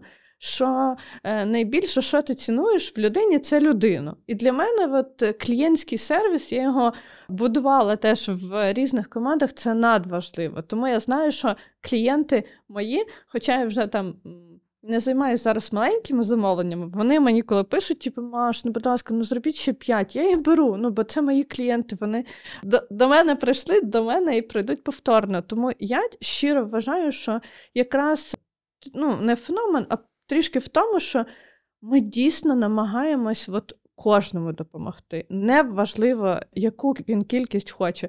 Бо він сьогодні може захотіти 5 штук тестово, а потім повернутися і сказати, все, я хочу е, великий тираж. Навіть якщо він не захоче, він зрозуміє, я все одно буду наполягати на тому, щоб він зробив цей тестовий друк, бо він отримає готовий продукт, він його потестить. Жоден макап, жодна фотографія не передасть того, що ти отримаєш по факту. Ну так, бо ми в будь-якому варіанті все ж таки тактильні істоти, і нам цікаво це от порухати, щось там. Да, Але на це не всі погоджуються. Не всі погоджуються робити тестовий друк, не всі погоджуються возитися з однією штукою. Я вожусь, і з форматами вожусь, і з однією штукою вожусь, і з на завтра. І, будь ласка, відправте мені сьогодні в Ужгород, завтра в Білу церкву, бо я все перепутала, і з цим ми возимось. Ну, от будь з чим, аби клієнт отримав те, що він захотів. А як це було на старті? Це було від запиту, чи все ж таки ви прийшли в цей ринок і показали йому, як це має бути? Ви Корпора... можете пригадати? Так, так, так, корпоративне мається. Ну, у стікерах я прийшла і показала, що це класний сегмент, і він може себе виправдати. Е, хоча і на початку ну, нам дійсно важко це вдавалося, бо ми Е, працювали із собівартістю, і ну, все дуже змінювалось, бо все це все одно. Ну і там є вже уставлений ринок трохи, ну, типу, да. і іншого формату просто. А на татушку Юля вже працювала з ним, але от. Е, воно, я не знаю, це більш хаотично. Просто Це не було як такий окремий напрямок, який ми виділяли. Mm. Питаються, да, я навіть не усвідомлювала, що це це окрема така ніша, яка вартує уваги. Тому що в першу чергу Хотілося робити свої колекції, і друге, це, мабуть, те, що дуже хотілося реалізувати, це щоб людина могла по своєму ескізу зробити одну татушку, саме таку, як вона хоче. Це був дуже частий запит, і я і в принципі розуміла, бо із цього запиту там починався мій інтерес да, до тимчасових тату. І у нас є послуга. Мені здається, ми єдині в Україні, хто це робить прям як сервіс, якісно, швидко. І коли ти можеш відправити там будь-яку картинку, яку ти хочеш, просто перед тим як бити справжню спробувати тимчасове тату, наш дизайнер адаптує до друку. Ми виготовляємо тобі в єдиному екземплярі оцю тимчасову татушку, і все, людина тестить перед тим, як зробити справжнє. І це теж я більше ставила, робила ставку саме на таку послугу. І коли там замовляли таких же там 5-10, потім почали що там для зйомок серіалів чи фільмів почали замовляти. І я така, ой, прикольно. Для мене це було неочевидно. А потім вже ну, якось да, більше почали звертатися. А вже от Маша, коли доєдналась до команди, то вона прям це відкрила як такий. Цілий сегмент, коли ми почали вже над цим працювати, як створювати корпоративні прайси, тому що у нас такого не було, і ми все прораховували індивідуально, в залежності від запиту. А це завжди це не завжди, це дуже часто псує це дуже часто Там е, потрібна реактивна відповідь. Да, це дуже да, це дуже часто е, псує сприйняття, тому що угу. виглядає, ти виглядаєш несерйозно. І хоч ми на той момент так само могли виробити там 100 тисяч штук тату, але ми це не виглядало так, що ми це можемо зробити. Бо зараз е, будь-хто хто звертається, може там в своєму кількісному сегменті ну одразу отримати там інформацію. Вже е, вона навіть не то, що вона і не секретна, це є публічно, типу у highlights, типу скільки це коштує, які строки виробництва і все решта. Коли ми говоримо якраз про іншу сторону цієї цієї штуки, ми говоримо про мерч якихось е, блогерів, тату-майстрів. Як тут відбувається? Вони вже теж просто адаптувалися і зрозуміли, о, це має сенс е, ще з такої точки зору себе монетизувати. Да. І просто цей просто ну, в нас були досвіди раніше. Ми навіть, здається, говорили колись в давніших випусках, коли ми мали там з партнерами сервіс доставки кави, ми робили індивідуальний сорти, брендували їх під певних людей, і теж таким чином, тобто будували цю взаємодію, і дуже часто це все така історія відбувається. І наскільки я розумію, тут ще простіший період входу, бо це можна максимально там вплоть до татух, які є і в блогера, просто повторити, і щоб люди собі аналогічні могли бити. Да. Е, ну насправді да, бо чим зараз теж класно, будь-які сучасні команди вони хочуть щось оригінальне. Вони вже хочуть виходити за ці рамки, вони хочуть створювати е, щось, чого немає у інших, якимись пошуками або підгляданнями, у кого там щось ще є прикольненьке, вони приходять до нас. Бо насправді ми пробували сторону, коли ми приходили до них, і вона не можу сказати, що класно якось спрацювала. Я сама там вишуковувала. Ну, це завжди так. Да, я сама вишуковувала компанії, писала, писала, писала. Потім ну зрозуміла, що знову ж таки я це ставлю на стоп, бо я витрачаю на це часи, там тижні, а а воно нічого не дає. А от навпаки, коли ми генеруємо цей типу, контент е, у себе в офісі, коли наш см менеджер знімає, ми показуємо просто наших партнерів, які ми робимо, все класно клас. Це спрацьовує якимось сарафанним радіо. Нам присилають оці скріни, типу ой-ой-ой, а ми так хочемо, а ми так ще хочемо. І теж, типу, велика кількість людей просто просять у нас прайсить, ой, а можна? І дійсно повертаються. Ну, тобто, я дивлюсь, там переписка була півроку тому, і вони такі: о, все, типу, ми знайшли час, давайте. Ну, тобто є відкладений попит, умовно. Там можливо, зараз в цей момент да, воно да. не треба, але от за півроку, коли в листопаді ти згадуєш, що в тебе е, в грудні треба робити подарунки, да, і потім Марія така думає: о, ще один. Ще один чатік в третій ночі стосовно того, що потрібно щось робити. Ні, мені насправді цікава ця ніша навіть з точки зору того, що колаборації дуже сильно недооцінені, в принципі, в українському сегменті бізнесу. Тобто вони вже от за останні роки ця от історія вона пішла доволі доволі вверх, mm-hmm. але до того всі якісь були зажаті. Оце ділитися аудиторіями, якось там робити щось між собою. Це було взагалі важко. В вашому випадку я ще й почув е, знову ж таки, готуючись до цього цього інтерв'ю стосовно, що у вас є купа різних моделей. Тобто, коли людина може прийти і просто свій викупити там умовний тираж. uh Є історія, коли ви можете піти на варіант того, щоб просто ваше е, там посилання на сайт чи ще щось може бути. Може бути частково, може бути частина з продажів, може бути ще якісь варіанти. Ну тобто, я розумію, наскільки оця от гнучка система, вона напевно має свою суть.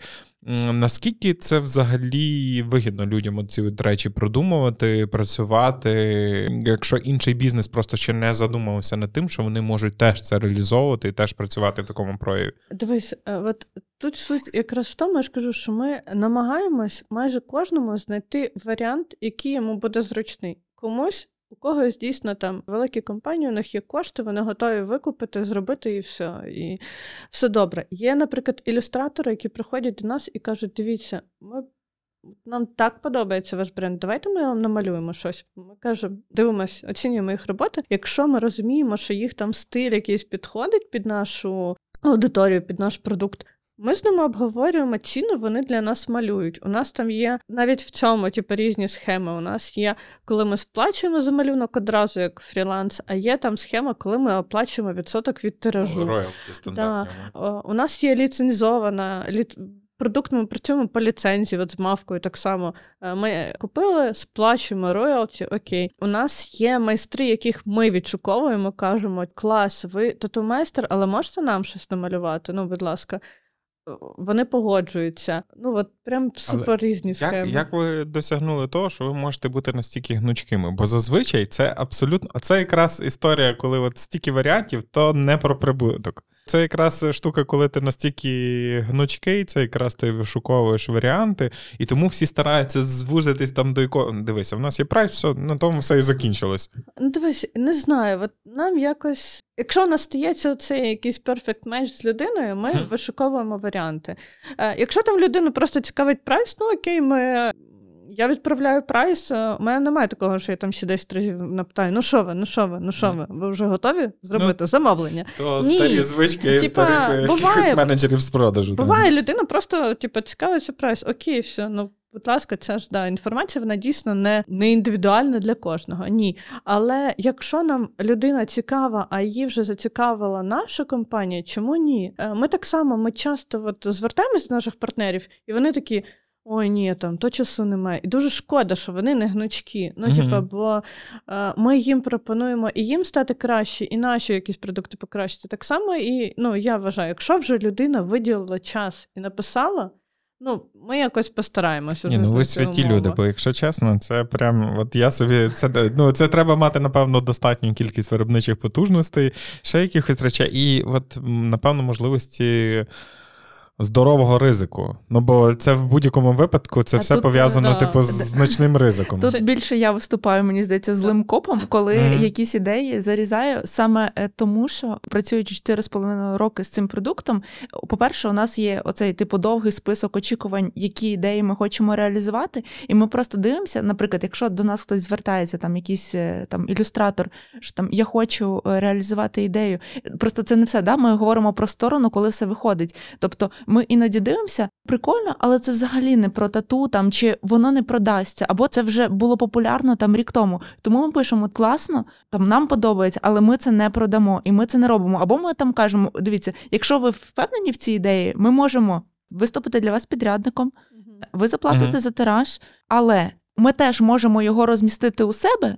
Але якщо у нас будуть замовляти, то ми тоді, ну якби по мірі цього будемо якби віддавати гроші назад за цей тираж. Але там ризикувати там лізти у фінансову стороні, от більше за такі за цифри і за колекції відповідаю я саме, тому частково ці ідеї і не реалізовуються. Або буває навпаки, от ти дивишся на якась відбулася класна колаборація з художником. Всім сподобалось. У нас класні продажі у художника. Там теж він отримав якісь своє класне роялті. І такий клас, давайте робити ще, давайте створювати ще. Давайте.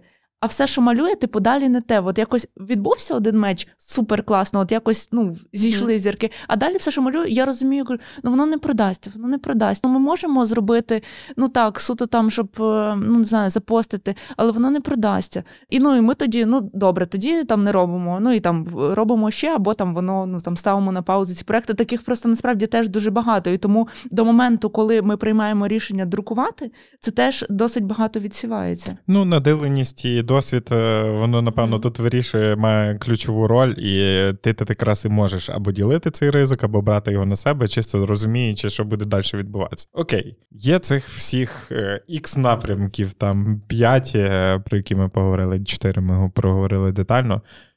Всі розказують, не можна втрачати фокус. Треба працювати над чимось один. Чому у вас це так не відбувається? Чи не хотіли ви закинути колись щось і таке все? Ми фізичні замовлення більше ніколи. Там корпоративні замовлення більш ніколи. Експорт ні, все, ніколи. Не знаю, не хотілося. Ну, ну, Просто у нас по факту кожен сфокусований на своєму. Так. Тобто, там моя ключова це розробка колекцій. Тобто я в меншій мірі займаюся корпоративним, ще в меншій мірі експортом, ну і там і дистрибуцією так само.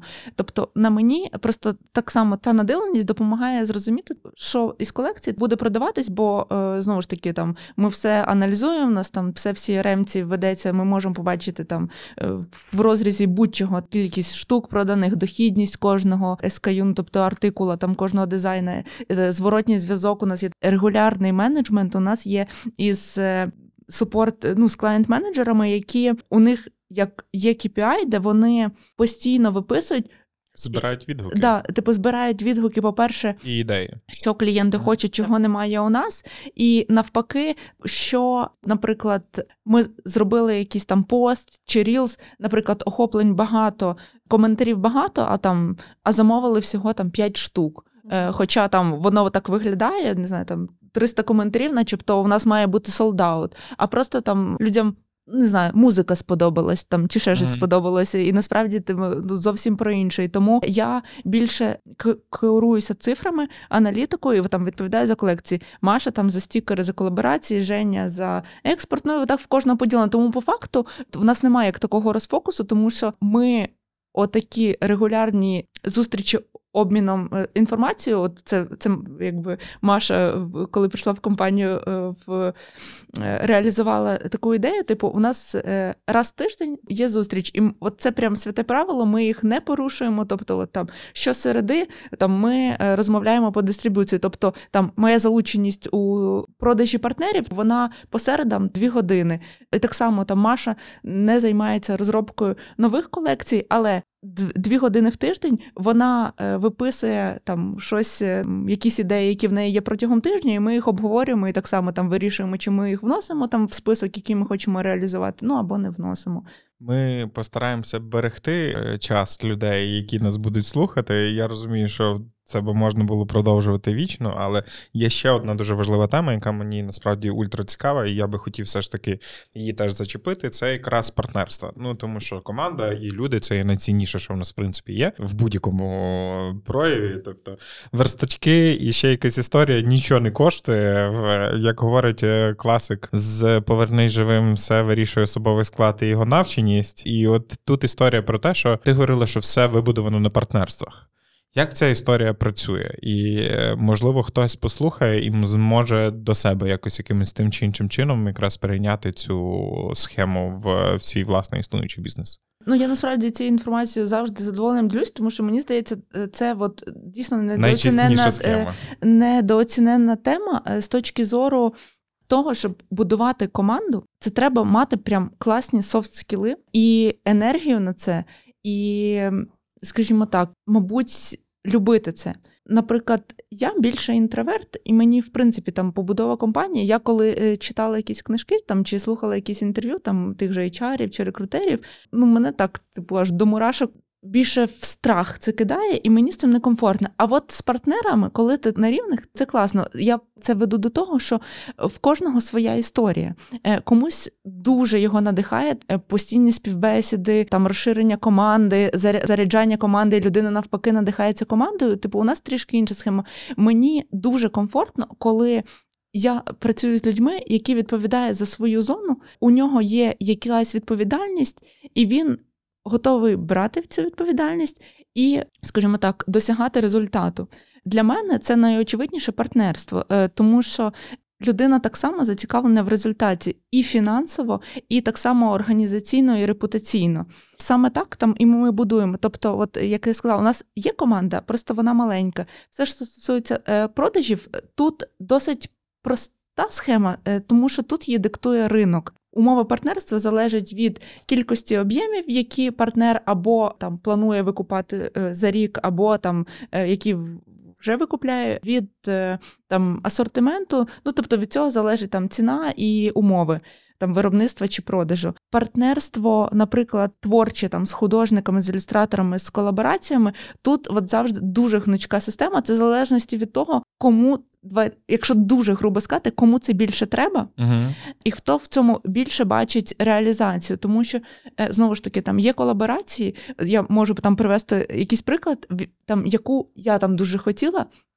Це теж партнерство. Е, коли вийшла марка перша з ага. російським кораблем, вони випустили мерч. Все, ну мені здається, все, крім типу татушок. Ну, так. Я так Бо хотіла... Були теж не обізнані, напевно. Я так хотіла реалізувати ці тимчасові тату. Ну просто це була прям. Ну я так вірила в цей проект. Я не могла дописатися до автора. Ну, типу, він не відповідав. Е, я знала, що у Укрпошти є там да, можливість ну, використання ліцензії.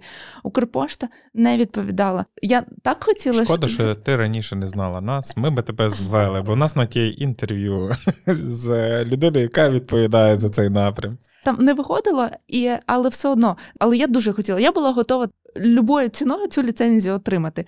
І насправді там я коли ми її отримали, вона вже не вийшла, бо вже було на часі, вже було пізно. Ну, там, І це теж якийсь для мене був урок. Що, ну, треба вчасно відпускати, якщо там воно не йде там чи не вийшло, то а не там до останнього uh-huh. боротися. Це раз. Є, наприклад, я ж кажу, там партнерство, партнерство в тому числі творчі, коли є художники, які там вони більше зацікавлені з нами, і вони, наприклад, кажуть, я малюю в різних техніках, я можу от намалювати все, що вам потрібно. Там давайте ТЗ, я намалюю. Ясно, що там нам теж це цікаво, і ми тоді обговорюємо там інші умови. Да? Там там не ті, які там з Борисом Грохом, який намалював е, російський корабль. Тому, от в творчому плані е, вони гнучки, не, да, якщо підсумувати в творчому плані вони гнучки, в плані колаборації, там цього всього, в плані е, дистриб'юції там і експорту вони досить формалізовані, тому що їх більше диктує ринок. І тому, якщо там там хтось слухає, да, хто е, саме цією темою цікавиться, більше мені здається, потрібно вивчати і спілкуватися з потенційними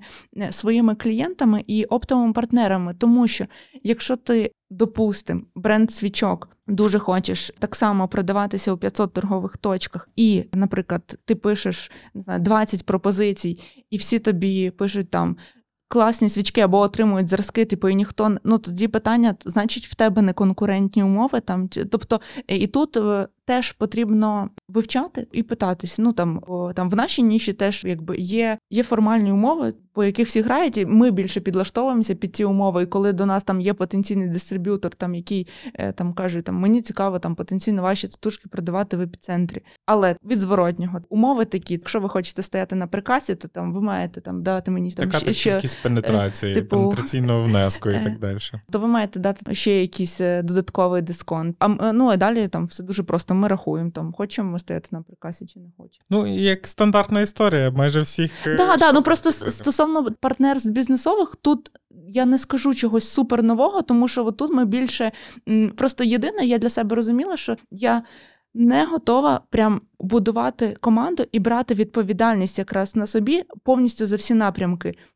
Я краще десь буду знову ж таки, грубо кажучи, ділитися маржою, але швидше рости як бренд, ніж там в собі об'єднувати всі напрямки і з гордістю ходити розказувати, що в мене в команді 350 чоловік, і ну всі дуже зайняті. Звідки така схильність до ризику? Розкажи нам, бо ну це це тупо не всі підуть на таку історію, бо вони, знаєш, дуже індивідуалісти. І чим чим я краще ніхто не зробить, і ти от цих людей е, попробуй переконай потім. що Так справа в тому, так мені здається, що моя е, система менш ризикова. От, ні, так, та, Це зрозуміло. Так, ні, Просто Юля дуже вміє.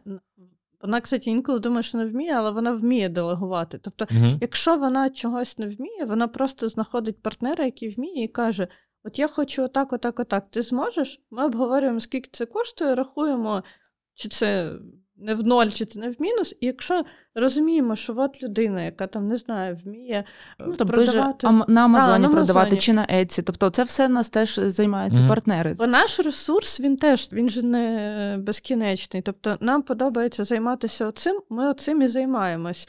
Коли ми починаємо ще займатися оцим, оцим і оцим. Все, нічого не працює. От з п'яти вже напрямів жоден не працює. Тому до цього треба дійти. Просто напевно ментально інколи дойти дорости. Да, але, що от, це можна робити. Є партнерство, от яке ми зробили з Ясно, воно навпаки пішло з іншого навіть боку. У нас з'явився новий продукт Ніонові тату, які світяться вночі, і ми такі. Це супер класний продукт. З ким його зробити? З тим, хто у нас відповідає за це світло в країні. Так ми прийшли туди. Це взагалі інше партнерство, але теж якби воно не менш цікаве. От за нього я відповідаю, Юля відповідає за інше. Те, що ми не можемо, те ми просто делегуємо і все. І за нього відповідають люди, які так же навпаки зручніше. Ти прописуєш умови партнерства і все. Е, людині цікаво, і нам цікаво, бо воно все виконується. Виконується там по KPI, по той людина заробляє на цьому, і ми, як команда, масштабуємось і ростемо. Ви вже ті, хто слухаєте, знаєте, що нас познайомили ясно, і якраз тут вдалий момент нагадати, що найпростіший спосіб спробувати все ж таки виробити татушки зараз це піти і купити е, їхню спільну роботу з ясно, і кошти від цієї колаборації йдуть по фонду Повернись живим. Тому таким чином ви якраз будете допомагати здобувати нам нашу перемогу все ближче і ближче, і знову ж таки контактувати з дуже прекрасним українським бізнесом. Е, знову ж таки, дівчата вам це доводять. Як бачите, сьогоднішня наша розмова триває більше, ніж зазвичай. Це якраз через цю історію, що це дуже-дуже цікаво. Крайня історія на сьогодні, куди це все піде? Ну тобто, в вашому баченні, це Збільшення внутрішнього ринку, чи ви вже його вичерпали? Чи це збільшення оцих 21 країни, чи це не всі ще в корпоративних подарунках е, мали татушки? Тобто є якийсь ліміт умовно? Тобто, це якась окра... якась окрема ніша, над якою ви хочете все більше і більше працювати, чи це повинно просто масштабуватися кожен з цих напрямків все більше і більше? Дивись, у нас є тут теж декілька гілок. Тобто, ми інколи думаємо, що вже татушка себе вичерпала, але на цей рік у нас е, плани по збільшенню асортименту, мені здається, Рекордні, рекордні. І це е, не просто нові дизайни, а це татушки, яких ще немає в Україні, і по технологіям, і по візуалу, і по деяким іншим цікавим штукам. Тобто, ми, здавалося, був якийсь момент, який ми що можна ще зробити? Придумали вже стільки, що дай нам Бог здоров'я. В, кін, в кінці 22-го року, можливо, всі би такі сказали: хм, очевидне рішення, все буде добре. В кінці 23-го, початку 24-го. Ризиковані. Дивись, е, ми розуміємо, що це буде важко. Ми прям це розуміємо, бо ну, ми всі живемо в е, країні, але ми все одно не зупиняємось. І от це одна гілка розвитку татушки. У нас великі дійсно плани на корпоративний сегмент, і ми дуже в них віримо. Ми дійсно віримо в те, що ми зможемо зробити те, що ми напланували. І у нас ще є великий чек-ліст з нових продуктів.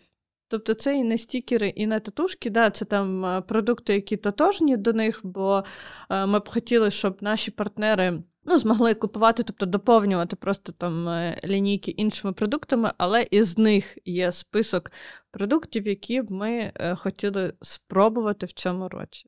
І він теж доповнюється. Тому, е, да. Так, тому, якщо так по цифрах, у нас взагалі є план, типу, кожен рік плюс новий продукт. Єдине, якщо це може бути лімітований продукт, тобто він от є протягом року, там в якийсь період часу, типу, і далі немає. Але ми так само з ним працюємо, розвиваємо його продажі, дистрибуцію. Ну потім в якийсь момент е, переключаємося на інший продукт. Це раз. Друге, це однозначно розвиток експорту, виключно тому, що там sky is the limit, Мгм. ну там дійсно робота не початий край. Із е, поточними партнерами, які вже є розширення представленості, розширення співпраці, залучення нових. Дуже цікава історія. Ну, вона дійсно вона найочевидніше масштабуємо, скажімо так. І третє, ну це я би, мабуть, сказала так: це ще глибша інтеграція в Україну, саме укорінення з українськими колабораціями з українськими брендами для того, щоб ще більше доносити сенсів через наш продукт, е, щоб ставати ще такими більш свідомішими, більш десь ще більш глибше свій продукт розкривати. Мені, напевно, вперше соромно, що мені доводиться завершувати випуск, е, і я би, напевно, хотів би продовжувати і продовжувати цю розмову, але дівчат треба відпустити, бо їм ще як мінімум е, потрібно мільярд людей якимось тим чи іншим чином брати в свої татушки, або не на всіх ноутах, ще як мінімум є 3D-стікери, а вони ще й новий продукт придумали, який теж буде десь тим чи іншим чином буде взаємодіяти з вами. Тому я дуже дякую вам за цю розмову. Знову ж таки нагадую про те, що найпростіший і найкорисніший е, варіант, чому варто все ж таки спробувати цей е, продукт, це піти і придбати колаборацію, ясно, і татушки, де кошти підуть на повернись живим. Бо ми всі розуміємо, що це має абсолютний сенс, і е, навіть якщо не хотіли. Вперед, там є офігенний Пікачу. Він просто мусить бути у вас десь на руці, на лиці, де, де, де, де тільки захочете, там і цей. Будете, буде блекаут, не буде блекаут, будете освічувати собі дорогу цими татушками. Нема ніяких проблем. Тому дякую вам за ваш досвід, дякую за ту роботу, яку ви робите. Дякую, що ви ділитесь знову ж таки своїми знаннями. Дякую вам. Ми будемо вірити, що всім буде цікаво послухати. Сподіваємося, що було цікаво. Дякую за запрошення. Надихайтесь та дійте.